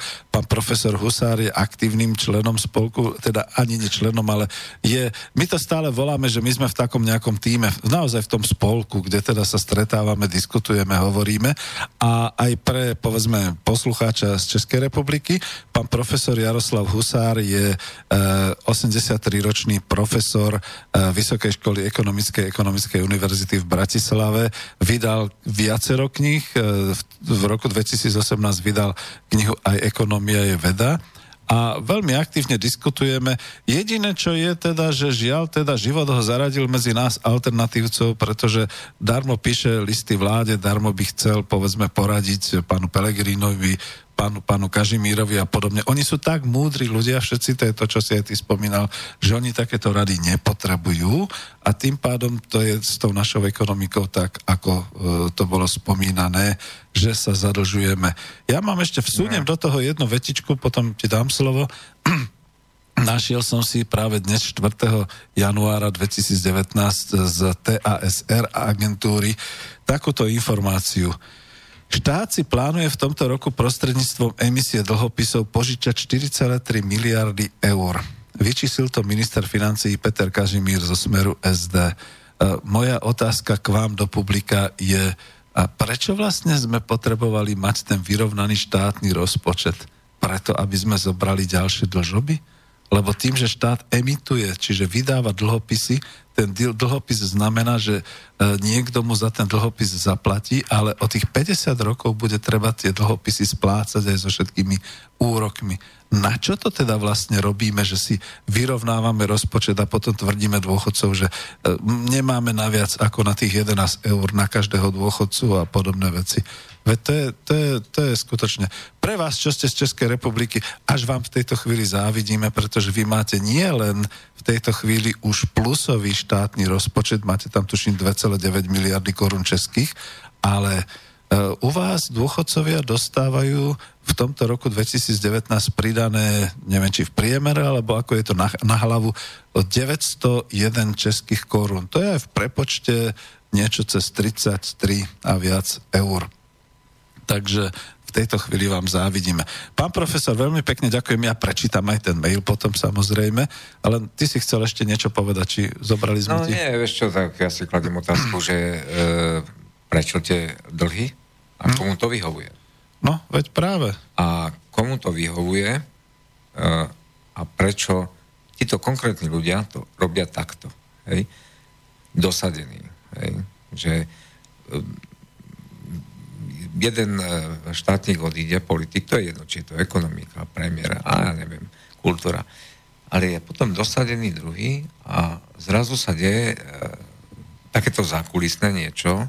Ja som o tom ani nevedel, že mm-hmm. si spomínal tieto miliardy. Na jednej ministerstvo obrany 1,5 miliardy stíhačky.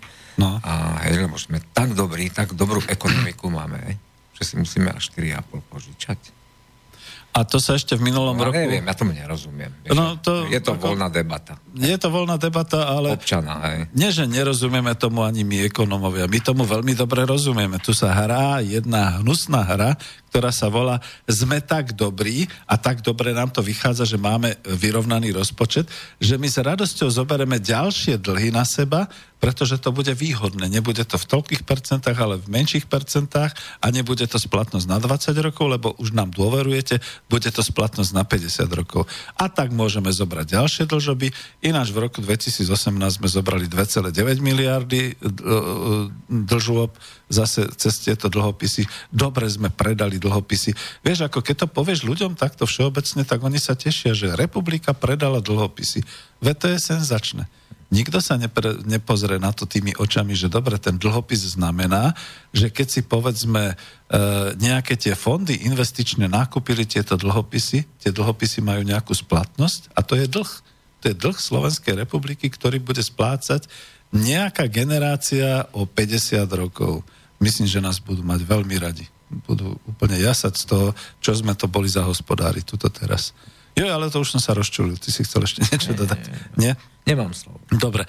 Je tu ešte jeden maličký mail, uh, že teda tá zima veľká bola v roku 1989. Ivan ma upozornil, tá veľká zima v Bratislave. Je to možné, ospravedlňujem sa. Ja som bral ten rok 86, že Vtedy som bol na Tesle a dostal som z Tesly práve ten podnikový byt zadarmo a potom som mohol na požičku, e, na mladomanželskú požičku brať naozaj to zariadenie bytu, sedačky, stenu obývaciu, e, všeličo takého. A e, viem, že teda ako táto zima asi bola, neviem či v januári hneď, ale hneď teda ako, to už bol rok 87, takže sa opravujem samozrejme je to tak. Človek, to, to je tá orálna história. Človek si nie všetko presne pamätá. Ehm, dáme si pesničku celkom rýchlo, teraz utekáme, alebo máš niečo na jazyku, čo by si chcel mm. povedať. Takže dáme pesničku hej, a dáme znova niečo o tom snehu, no Uh, ale hej, ale toto je pesnička, ktorá sa hodí aj k tomu, čo hovoril pán profesor uh, Husár, lebo naozaj tí naši súčasní e, politici a vládni, aj ekonomickí činitelia nám tvrdia niečo takého, čo bude v tejto pesničke.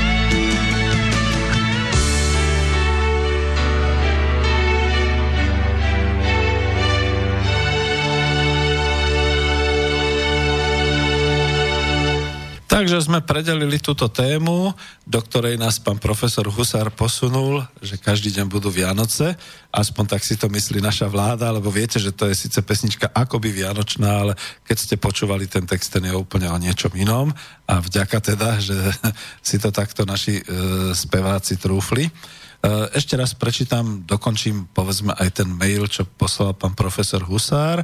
Vážení páni, iste sa dá na začiatku roku veľa tém nahodiť žiada si to priam náš život.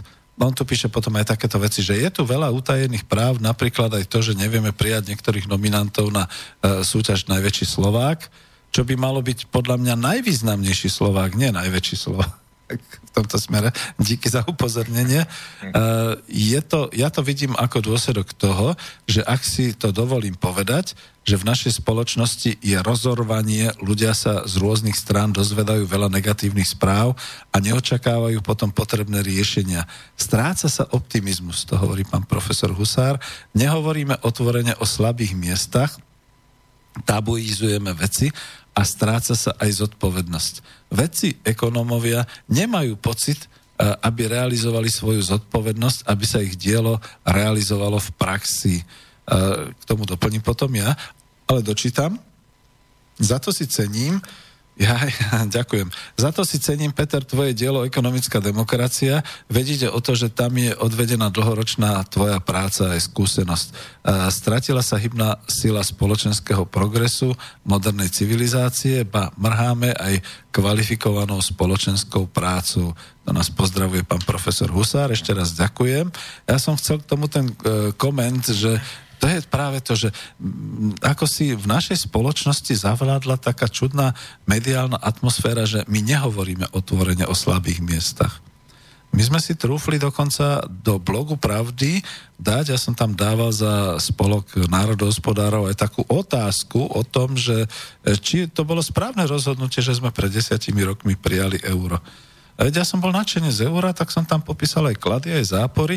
Potom, keď som si prečítal pod uh, tým článočkom, pod tým blogom tú diskusiu, tak som bol zhrozený, až aké nepriateľstvo tam od mnohých uh, na mňa, lebo som to podpísal svojim menom, vanulo, že teda ako ľudia ani nepochopili, že to malo byť o diskusii, že to sme si mali povedať, či bolo to euro dobré, či bolo to euro zlé, prečo to bolo dobré, prečo to bolo v určitých veciach e, zlé, ako je to teraz. Jednoducho, dnes sa o tých slabých miestach nehovorí a to máme vždy v tých našich mailoch, alebo teda v tých blogoch, ktoré dávame, alebo dokonca aj sem do vysielania. A vyzeráme ako takí extrémisti, alternatívci, pretože tá druhá strana, ktorá je pri moci, sa s nami o tomto už odmieta baviť. A to teraz naozaj e, poviem a ocením pána profesora Jaroslava Husára, nášho popredného ekonóma, doje na Slovenskej republiky v ekonomii. Myslím, že to je to, ten správny výraz dojen, to je ten najstarší, by sa dalo takto povedať. Aj pre vás ako ľudia v Českej republike. E, dokonca myslím, že aj pán e, premiér e, Babiš ho pozná že v podstate on keď teda dáva, adresuje tie listy, on to nedáva kvôli tomu, aby sa dostal do nejakej funkcie, alebo, alebo teda, aby bol nejako slávny. On len upozorňuje, ako e, skutočný vedec, ekonóm, dokonca aj matematicky tým, čo ste počuli teda aj tými rovnicami, že to teda takto vie pekne povedať, že čo je zlé a čo by sa malo robiť. No ale je odstrkovaný ako keby jednoducho bol z nejakej extrémistickej síly a podobne. Tak to je, to je také trošku zlé.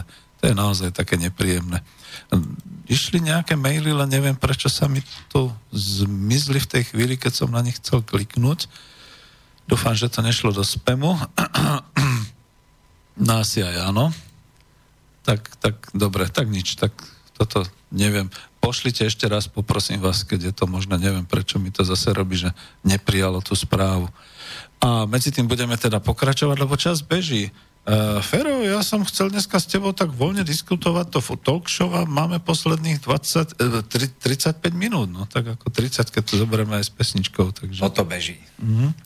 Dobre. Hovorili sme o práci, uh-huh. hovorili sme o tom, ako uh, to vlastne vyzerá. Pán profesor nás posunul až do tejto súčasnosti. Veľmi pekne sme hovorili aj o tom, ako to vyzerá aj s týmito dlžobami a s takýmito všetkými vecami. Ale nebolo to predsa vždy tak. Neboli každý rok tie Vianoce. kedysi dávno. Vieš, mňa najviac mrzí, ty si mi chcel niečo povedať, už ti dám slovo, mňa najviac mrzí niečo také, že stále aj nám, ekonomom, vyčítajú, že my sa neporovnávame so svetom, ale my sa mnohí ekonomovia porovnávame ako národohospodári, pozor, to musím teda upresniť, ako národohospodári, my sa porovnávame historicky s tým vývojom, ako to prešlo v ekonomike Slovenska, predtým Československa za nejaké tie obdobia a že to sa nám nepáči, že my sme teraz v situácii, keď nie sme spokojní s tým vývojom, pretože ten vývoj bol už nejaký iný, ale bol vždy ťažký. Niečo sme spomínali ešte až od toho vojnového obdobia, ja som napríklad v tých spomienkách, kľudne poviem, pretože otec bol hydinár, spomínal, že ako sa budoval hydinársky priemysel, dokonca ešte pred 48. teda v povojnovom období, ako sa budoval z tých faktorských e, e, zmluv, kde teda ženičky na vidieku pestovali, chovali kurence, sliepky, mali kačice, mali husy, potom kapacita tej hydinárne bola obmedzená počtom tých škrabačiek, ktoré teda šklbali perie a, potom vlastne ako už po zabití tej hydiny sa s tým niečo robilo. Až v ten moderný hydinársky priemysel, ktorý bol už v 80 rokoch, kde v každom kraji, v, každej, v každom okrese bola jedna jatočná porážka hydiny a dokonca sme exportovali hydinu a podobne. A dnes, keď to zase porovnávame, to je o tej nespokojnosti, keď to zase vidím, že e, hydinári na Slovensku, ten zväz hydinárov doslova plače a varuje, že teda zaniká hydinársky priemysel ako potravinársky na Slovensku, lebo za prvé nie je čo dopestovať, ľudia nechcú už chovať hydinu, za druhé nie je čo zabíjať, za tretie nie je kde zabíjať, za štvrté hydina, ktorá nie je možné ani distribuovať, lebo je oveľa drahšia ako tá, ktorá prichádza z Ukrajiny, z Polska a podobne.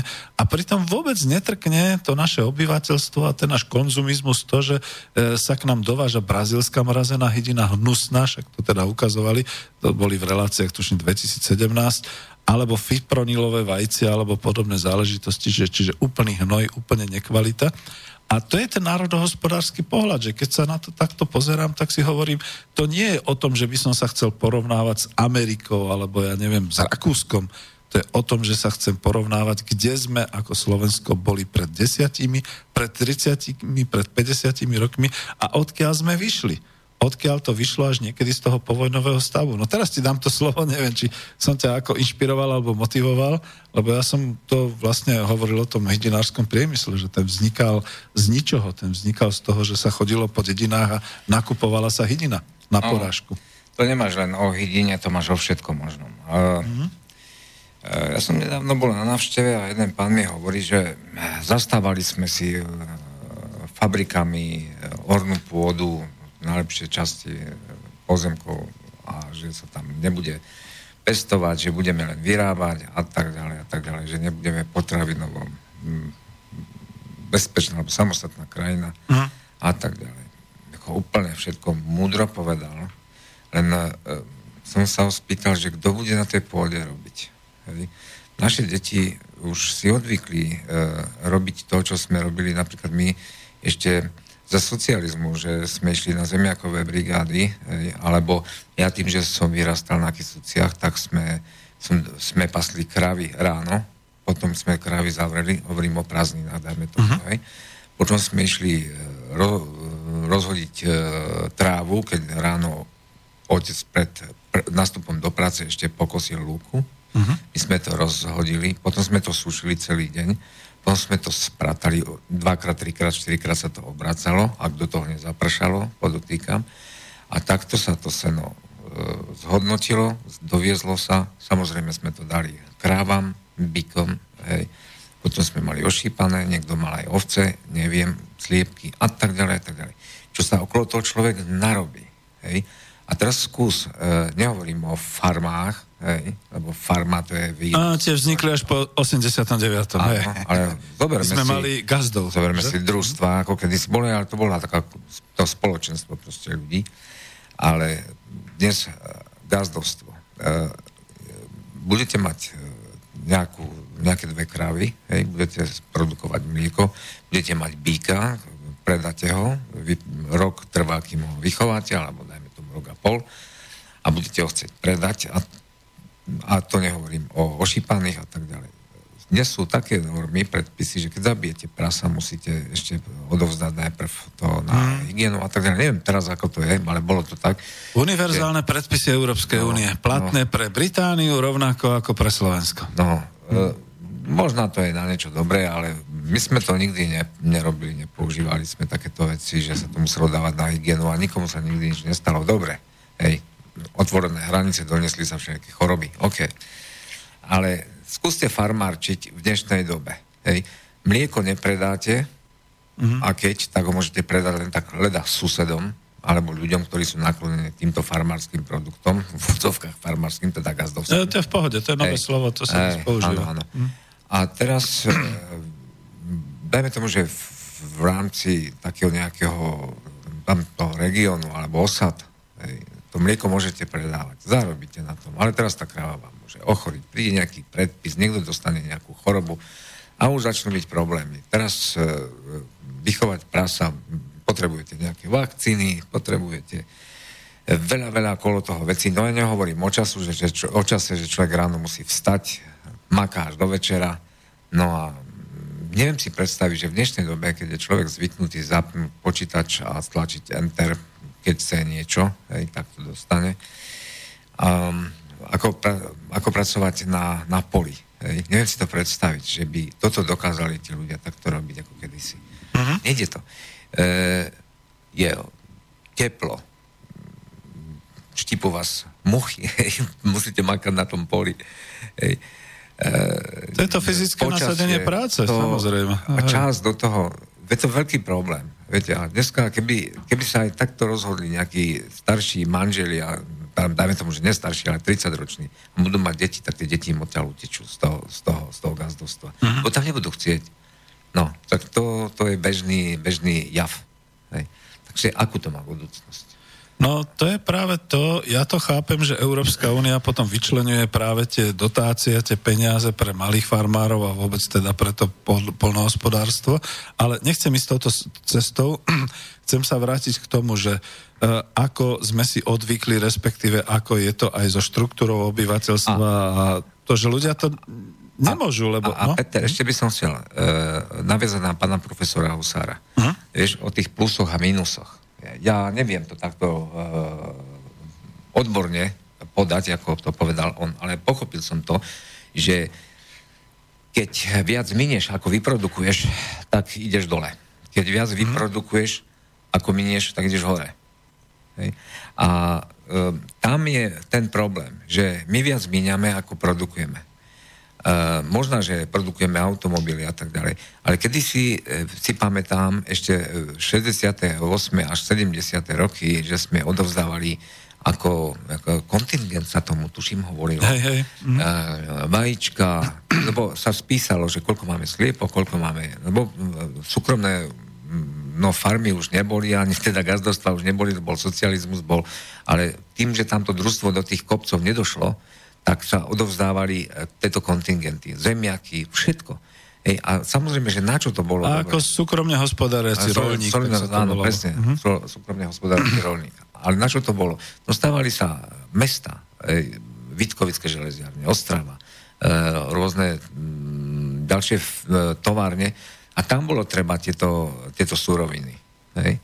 Takže malo to svoju logiku, stúpalo to, len e, áno, my sme viac vyprodukovali, ako sme minuli, lebo sme boli aj skromnejší. Mhm. V dnešnej dobe nie sme skromní. A to je veľký problém.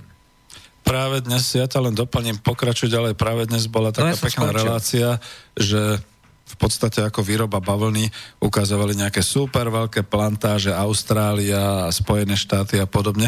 A potom Kazachstan a potom ešte nejaké takéto krajiny tuto v africkom, na africkom kontinente. A to porovnávali, že zníženie tej ceny e, za bavlnu, zníženie svetovej ceny znamená, že nejaký ten koncern alebo proste nejaký ten multi veľký výrobca v Spojených štátoch ako tak oželie nejaký ten malý zisk, môžeš, hej, e, e, nejakú tú stratu, takisto v Austrálii, v Kazachstane si to ani nevšimnú, pretože tí majú veľké odbytišťa, ale samozrejme v tých afrických krajinách to pripraví celé rodiny, celé dediny o obživu a vymierajú. A teraz on to práve porovnáva s tým, že ako je to nespravodlivé, že sa do tej práce nezarátava, alebo do tej ceny za tú bavlnu, za ten tovar nezarátava tá ľudská práca a to, čo teda do toho dajú, pretože oveľa viac sa narobia tam tí z Afriky, ale prichádzajú na ten trh s tým, že sa im to zníži na tú svetovú cenu a keď tá svetová cena padne, tak doslova akože sú ohrození na živote.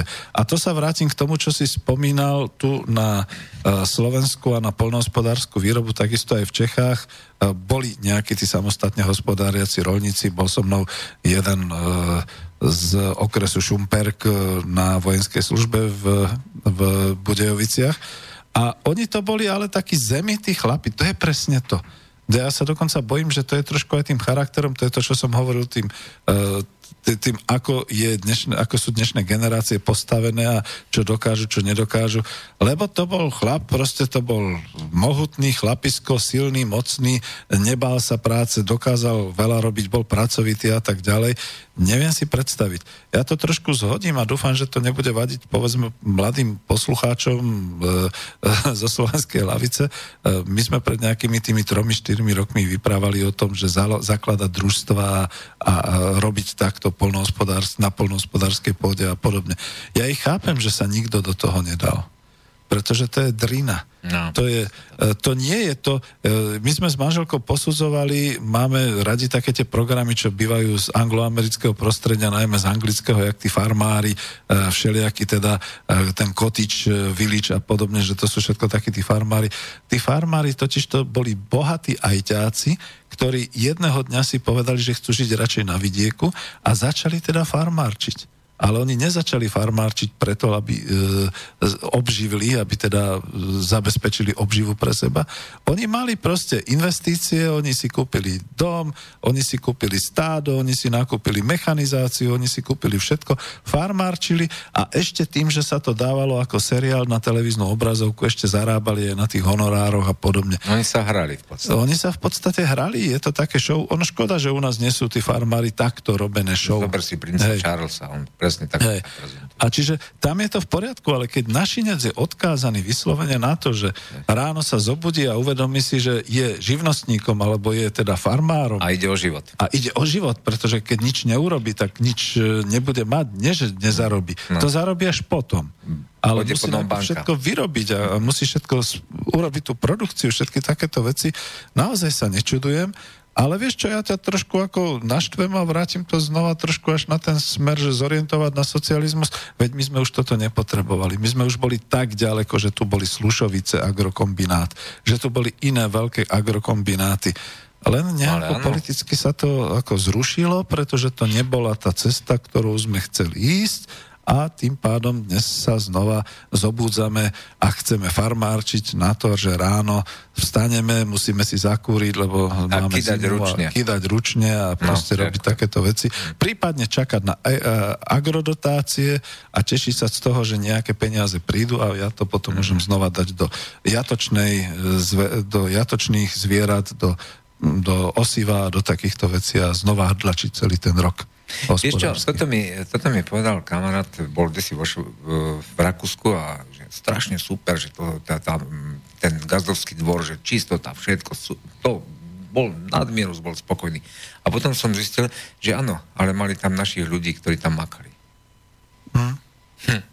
Vieš, mali na to ľudí. No skúsi zobrať niekoho z Rakúska alebo z Ukrajiny tu na, na svoj dvor aby ti tam robili a makali ako otrok. No, možno dojde aj k tomu, keď sa vyprázdnia, keď, keď sa zaplnia všetky miesta v tých automotív, že zrazu sa zistí, hmm. že teda Ukrajinci už nemajú kam prichádzať, tak začnú chodiť aj na tie farmy a podobne. Hmm. To je ťažko, to ako ne, ne, nežartujem, nerobím no, si z toho no. žart. Ja som tu mal nedávno reláciu s tou Ruskou, ktorá hovorila o Ukrajine a skôr by som povedal, že ako tam je tragédia, keď zo 45 miliónového národu 15 miliónov odišlo za hranice a za prácou a podobne. A nie sú všetci iba v Rusku. Tých 5 miliónov je kľudne aj tuto v Európe, tuto v našich okolitých krajinách. A vieš, čo je tragédia, Peter? No. Že človek musí odísť do zahraničia, aby si zarobil. My sme išli do Anglicka, do hmm. Rakúska, tam za, pucovať zadok krave, hmm. hej, do Tyrolska, aby bola krásne fialová krava, hej, a u nás nemá kto. No, to je ďalšie, to už Tak to posúvame. Je, to posúvame, to je 22.10, ale máme ešte chvíľu času, aj maily sú ešte nejaké. To posúvame k tomu, čo sa snažím ja ako niekedy teraz ako tak dosť silne uh, zvýrazňovať, že pozor, my tu budeme príjmať cudzincov ako nielen migrantov, ale na prácu, lebo že máme 80 tisíc pracovných miest voľných a podobné veci a za 520 eur, zdvihli sme im minimálnu mzdu na 520 eur, im to stačí, pretože budú bývať, to zase aj Džala Sulejman povedal, aj desiatí budú bývať v jednej izbe na tej ubytovni a budú žiť minimálne, lebo budú hlavne v práci a budú domov posielať peniaze. Ale my, blbci, pôjdeme zase za tú minimálnu mzdu niekde do Rakúska, do Francúzska, do Nemecka. A ďalšie desiaty budeme bývať v izbe nejaké? Budeme bývať v izbe a budeme posielať domov peniaze. A čo je toto za systém? Veď to je úplná debilina. A navyše teda samozrejme z ekonomického hľadiska výhodné, lebo tam je minimálna mzda tých 1108 a v niektorých krajinách aj viac. Hlavná vec, že tá ekonomika darí. A akože sa to... vy- A, a to, že to morálne devastuje národ a spoločnosť, to, že v podstate sa rušia rodiny, to, že No. jednoducho ľudia strácajú náväznosť na svoju vlast, na, na tú, tú svoju spoločnosť, kde teda boli, to nikoho Koľko nezaujíma. žien odišlo do Rakúska opatrovať dôchodcov? Nie, vieš čo, t- nechcem ani tou témou, alebo tým smerom už ísť, No, nič, lebo... dobre, nie, nie, pardon, pozna, poznám minimálne tri dámy, ktoré povedali, že jednoducho to viedlo k rozvodu. Hm?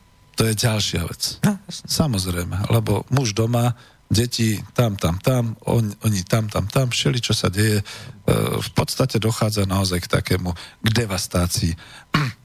No ale začal si dobre, hovoril si naozaj o tom e, hrdlačení farmárskom a podobne aj v tom čase. A e, ty si ale možno nepovedal, kde to bolo. To bolo na Kisúciach. Áno, Hej? hej. Čiže na Kisúciach Vieš- boli aj áno. za socializmu takýto... Áno, áno, áno. E, e, Totiž to boli také odľahlé časti, že traktory mali problém, polnohospodárske stroje všeobecne, mm-hmm. tam mali problém. A bolo to buď to vo veľkom svahu, alebo sa tam nedostalo dostať. Ale tie pozemky boli naše. Hej. Ale sociál, za e, bývalého režimu, za socializmu, e, to bolo zoštátnené a my sme tam mm-hmm. na tom stredne pracovali ako, ako, ako v takom podnajme, v prenajme. Hej. A my sme z toho odvádzali proste tieto veci, jak som spomínal. No. A potom už došlo k znova k navráteniu týchto pozemkov v 89. Ale už sme to mali, ale už tam nemal kto robiť. E, K polnohospodárstvu niekedy ešte budeme mať určite aj klub špeciálne, pretože už sme mali stretnutie s bývalým ministrom polnohospodárstva pánom Koncošom, ale bol tu aj pán akademik Hraško, nie tu, ale teda už sme sa stretli na spolku, kde on teda veľmi zaujímavo hovoril presne k tomuto, čo hovorí, že Kisúce a Čaca, že to boli tie renty, ktoré boli, povedzme, e, dolu Renta, na juhu Ornica krásna a tak ďalej, tuto Žírny ostrov, to bola tá jednička a tak ďalej, tam hore bola, čo ja viem, rentierská skupina, a- alebo skupina polnospodárskej renty číslo 4, že tam boli tie doplatky presne na to, lebo sa vedelo, že to je, tam sa traktor nevyšplhá, to je skamenistá pôda, takéto veci, čiže to tam bolo tiež nejakým spôsobom zohľadňované, ako, ako platené. A že samozrejme tam ani nejak nikto nepočítal s tým, že sa tam bude združstevňovať a tak ďalej, lebo boli veľmi radi, že sa tam vôbec udržalo nejaké to hospodárenie na pôde. To nebolo združstvené, to bolo proste zoštátnené. zoštátnené v tomto smere. No a druhé, čo ďalší dal, až sa bojím, že ne, aby nezavolal, lebo máme posledných 15 minút, Hej. že e, vlastne napriek tomu, ale presne to, že za toho socializmu zostávali tie katastrálne knihy, čiže to vlastníctvo zostávalo, áno, aj keď áno, bolo áno. podielové, To že v podstate to ako škoda, že ten vývoj, to už zase hovorím ja za národohospodárov a možno to budeš chcieť aj ty potvrdiť, že škoda, že ten vývoj nešiel skôr tým smerom Slušovíc, to znamená polnohospodárska veľkovýroba, ako, ako znova návrat do týchto malých farmičiek a podobne, lebo to by nevadilo. Kto chce, to je ako v tej Anglii. Kto je ajťákom, kto si zarobil za 20 rokov svojej ajťackej aktivity, zbohatol, kúpi si farmičku, nech to tam robí, nech má deti. Nech má tam aj pštrosy, hej, hej, to je e, nech má deti na čerstvom vzduchu a tak ďalej, ale už z toho ne, neživorí. Hmm. Ale to ostatná polnohospodárska výroba nech je v tých veľkých, nech je to naozaj v tých celkoch a podobne. A my hovoríme o nejakých veľkých celkoch. Veď nech sa idú pozrieť do Spojených štátov amerických, ako vyzerajú tie veľkofarmy. Tá veľkofarma je väčšia ako Česká republika celá a obhospodaruje ju pár ľudí, samozrejme zase s tým nájomným vzťahom a tak ďalej. A nikto im nenadáva, že to sú priveľké farmy. Lebo to sú obrovské produkčné, e, povedal by som, hospodárske subjekty na kravy, na e, pšenicu, na, na kukuricu a na takéto veci. A to sa dostávame niekam inam. E, môžem prečítať, lebo sú No, nejaké mailiky? Sa páči, samozrejme. Jaj, dobre. Peter je taký vtipkár, že pýta sa, existenčné náklady mladej rodiny, napríklad nákup 50-ročného vybavenia, vy, vybývaného odpísaného bytu za 150 eur na hypotéku, budete riešiť v budúcej 5-ročnici alebo až v tej ďalšej? No k tej irónii, milý Peter, ja si myslím, že pokiaľ budú mať mladí byty, ktoré nebudú vybývané, ktoré budú až v tom štandarde, v akom som napríklad ja dostal ten svoj byt v roku 86, mm. kde e, skutočne bola už funkčná kuchyňa, kde e, fungovali okná, rolety, kde bola podlaha, kde bolo ústredné kúrenie, tak v podstate potom by som povedal, že tí mladí budú veľmi radi, že takýto štátny byt alebo takýto Áno. nájomný byt dostanú, zariadia si ho potom a v tej nejakej ďalšej 5-ročnici, pretože napríklad by ste sa čudovali, že aj veľké korporácie majú svoje 5-ročné plány strategické a podobne, tak by sme riešili potom naozaj tú otázku, že keď im teda vyrastú tam deti a budú chcieť ísť bývať do nejakej vily, no tak si potom e, dostanú, povedzme, keď, páči. keď, keď budú dobre a kvalifikovaní, tak potom dostanú v rámci tej svojej kvalifikácie nejakú takú vilu niekde v krásnom mieste No na začať Slovensku. hej, človek ale musí, hej. vieš. A niekde začať musí. Takže nepoznám vybývaný, odpísaný byt za 150 tisíc eur. To o tom neviem. Že, by, že by nejaké rómske takéto boli za Ale takéto vieš, ceny. ako- No, to- to hej, dobre, idem ďalej. narazíš. Hej. Zistite, prečo Národná banka Slovenska prestala zverejňovať štatistiku o hypotekárnych úveroch v štruktúre, ako bola pred zhruba dvoma rokmi. Čo tam robí tých tisíc zamestnancov? Ale ten istý Peter, takže ako niekedy je trošku taký škádivý voči nám, niekedy sa pýta, to neviem, to sa treba opýtať e, Národnej banky Slovenska, ale ja to trošku aj obrátim Peter, my máme obrovské problémy v podstate so získavaním informácií. Je tu síce nejaký zákon o tom, že nám môže štát poskytnúť, alebo teda každá organizácia zo zákona nám musí poskytnúť e, informácie. Za prvé, my sme dobrovoľníci. Ono by bolo krásne, keby sme mohli zisťovať celý, povedal by som, uh, celé portfólio všetkých týchto informácií, aby sme ich mohli dávať dohromady, aby sme boli skutočne vedci, národohospodári podľa, tohoto, podľa tejto definície, ale naozaj to nevieme. Ako ja by som sa tešil, že raz vznikne nejaká vláda, popri nej vznikne teda nejaký národohospodársky inštitút alebo niečo podobné, kde sa budú tieto informácie potom zbierať, zhromažďovať a vyhodnocovať. My to nevieme. A nepotrebuje to asi ani vláda, ani momentálne to nepotrebuje nikto v rámci Slovenskej republiky, pretože veď my sme krajina otvorená, my sme krajina radostná, nikdy nám tak nebolo, ako nám je teraz, takže žiaľ Bohu, to sú len také naše varovania, že niečo nie je v poriadku. Ale díky pekne už si rozumieme, už to nie je až také ironické. Peter, čo strašíš? Hej. Nie, ako, jo, no to je ešte ďalšia otázka. Zdravím, když budete v Europarlamentu, stanete se druhým faražem, bude Slovexit. Kamil sa smeje, ne, nemáme takéto záľusky, to nehávame iným. Nebudem hovoriť na Slovensku, že koho by som rád videl v tom Europarlamente a určite by som chcel byť niekde inde než v Europarlamente už som aj starší pán, každopádne fandím tým, ktorí potom v tom Europarlamente zasadnú a naozaj posilnia tú, uh, povedal by som, tú uh, samostatnosť, respektíve tú solidnú spoluprácu jednotlivých národných ekonomík uh, na úkor, povedzme, práve to, tých, toho korporátneho globálneho systému, pretože ten nás ničí. Vieš, Peter, e, proste berme situáciu taká, aká je. Hej? Mhm. Proste sme v Európskej únii a zatiaľ je to tak a ešte tu nejaký čas zostane. E, dôležité, je, dôležité je fakt, keď sú, keď sú voľby, hej, aby tí ľudia do tých volieb išli. Aby si tam zvolili, našli, to je- to je hľadajme, hľadajme, hľadajme, hľadajme.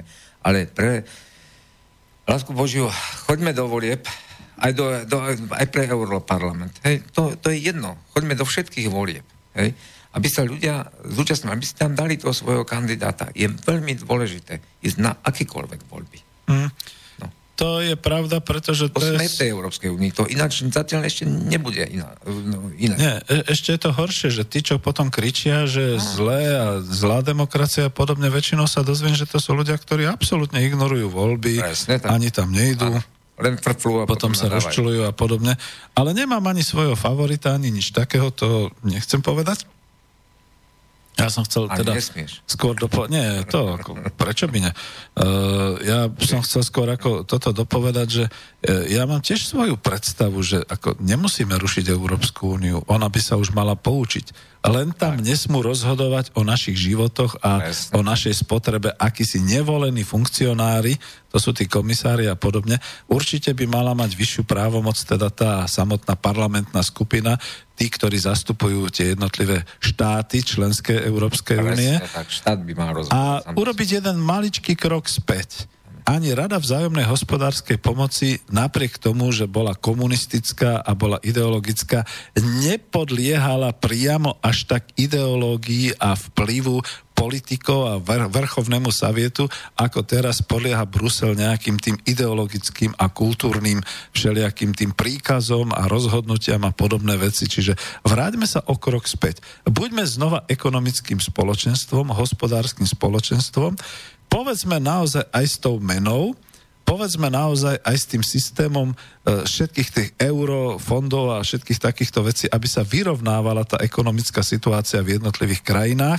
Nakoniec práve pán profesor Husár tu navrhuje ten nástroj, ktorý sa nepoužil na Slovensku od roku 89 vôbec, to je to i Ivaničovo e, vzdialenosť, i vzdialenosť, teda na to, aby sa vyrovnávali ekonomicky podľa určitých kritérií jednotlivé regióny, okresy a všetky takéto veci.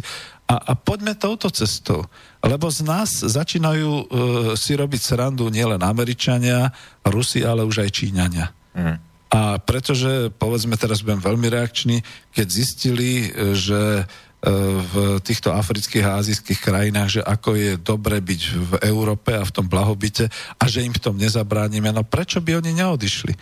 Lenže veď oni tam tiež môžu urobiť to svoje hospodárstvo a prosperovať na ňom a všetky takéto veci. Veď práve Európa má tú myšlienkovú a tú kvalifikačnú silu, aby ich to naučila, aby tieto veci dokonca tam boli zvládnuté. Takže to je, no neviem, ešte nemáme záver, takže ja už idem akoby do záveru, to som nechcel, takže mm. nech sa páči. Až chceš niečo dodať, keď nie, tak... Víš čo, môžeš mať, neviem, aký dobrý spoločenský systém, keď sa uh, my tu nebudeme chovať racionálne, či už je to hospodárenie s peniazmi, počnú s uh, našimi ministra, ministrami a končiac uh, hlavou rodiny, uh-huh. hej, tak to nebude fungovať. Hej, môžeš mať, neviem aké kráľovstvo, môžeš mať uh, kapitalizmu, socializmu, nebude to fungovať. Uh, musíme rozmýšľať racionálne, vedieť, že, ako povedal pán, pán profesor Husár, viacej vyprodukovať ako minúť. Hm? Hm? Pačí mu bokvic, jasno. Hej. No ja k tomu ešte dodám napriek tomu e, národohospodársky, že musíme aj niečo vlastniť, čiže musíme mať kontrolu a musíme vedieť riadiť určité tie svoje hospodárske procesy a aj tie prerozdeľovania pretože mňa vždy zarazí, keď sa v mass médiách píše o tom, aká sme my automobilová veľmoc, koľko my vlastne vyvážeme, exportujeme. A jak sa hovorilo to v takom tom vtipe, že čukču neobmáneš že ma neoklamú, keď píšu o tom, že v štatistikách zahraničného obchodu sme vyviezli e, milión 300 tisíc automobilov z našich štyroch automobiliek, teda v tomto roku už bude štvrtá Land Rover a podobne. A ja sa vždy pýtam, prosím vás pekne, otvorte tie súvahy a ukážte mi, koľko sme z jedného automobilu vlastne mali Dostali aký príjem. Hm? A potom začnú tie reči, ale aký príjem, však ako ľudia, čo tam robia, však tí majú zamestnanie, tí potom platia odvody a tak ďalej. Nie, nie, nie. To je ich individuálna vec. Peter, aj otroci v, v, v mm. antike mm. mali dosť práce.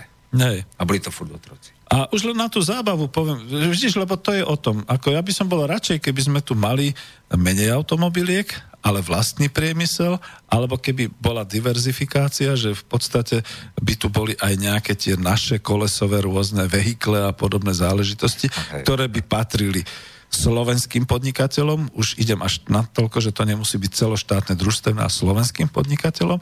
A že by ten slovenský podnikateľ naozaj dokázal uh, za to, že to vyviezol a že to teda za to niekto zaplatil, že by z toho príjmu, že by zaprvé zdaňoval svoj príjem a za druhé, že teda aj z toho obratu.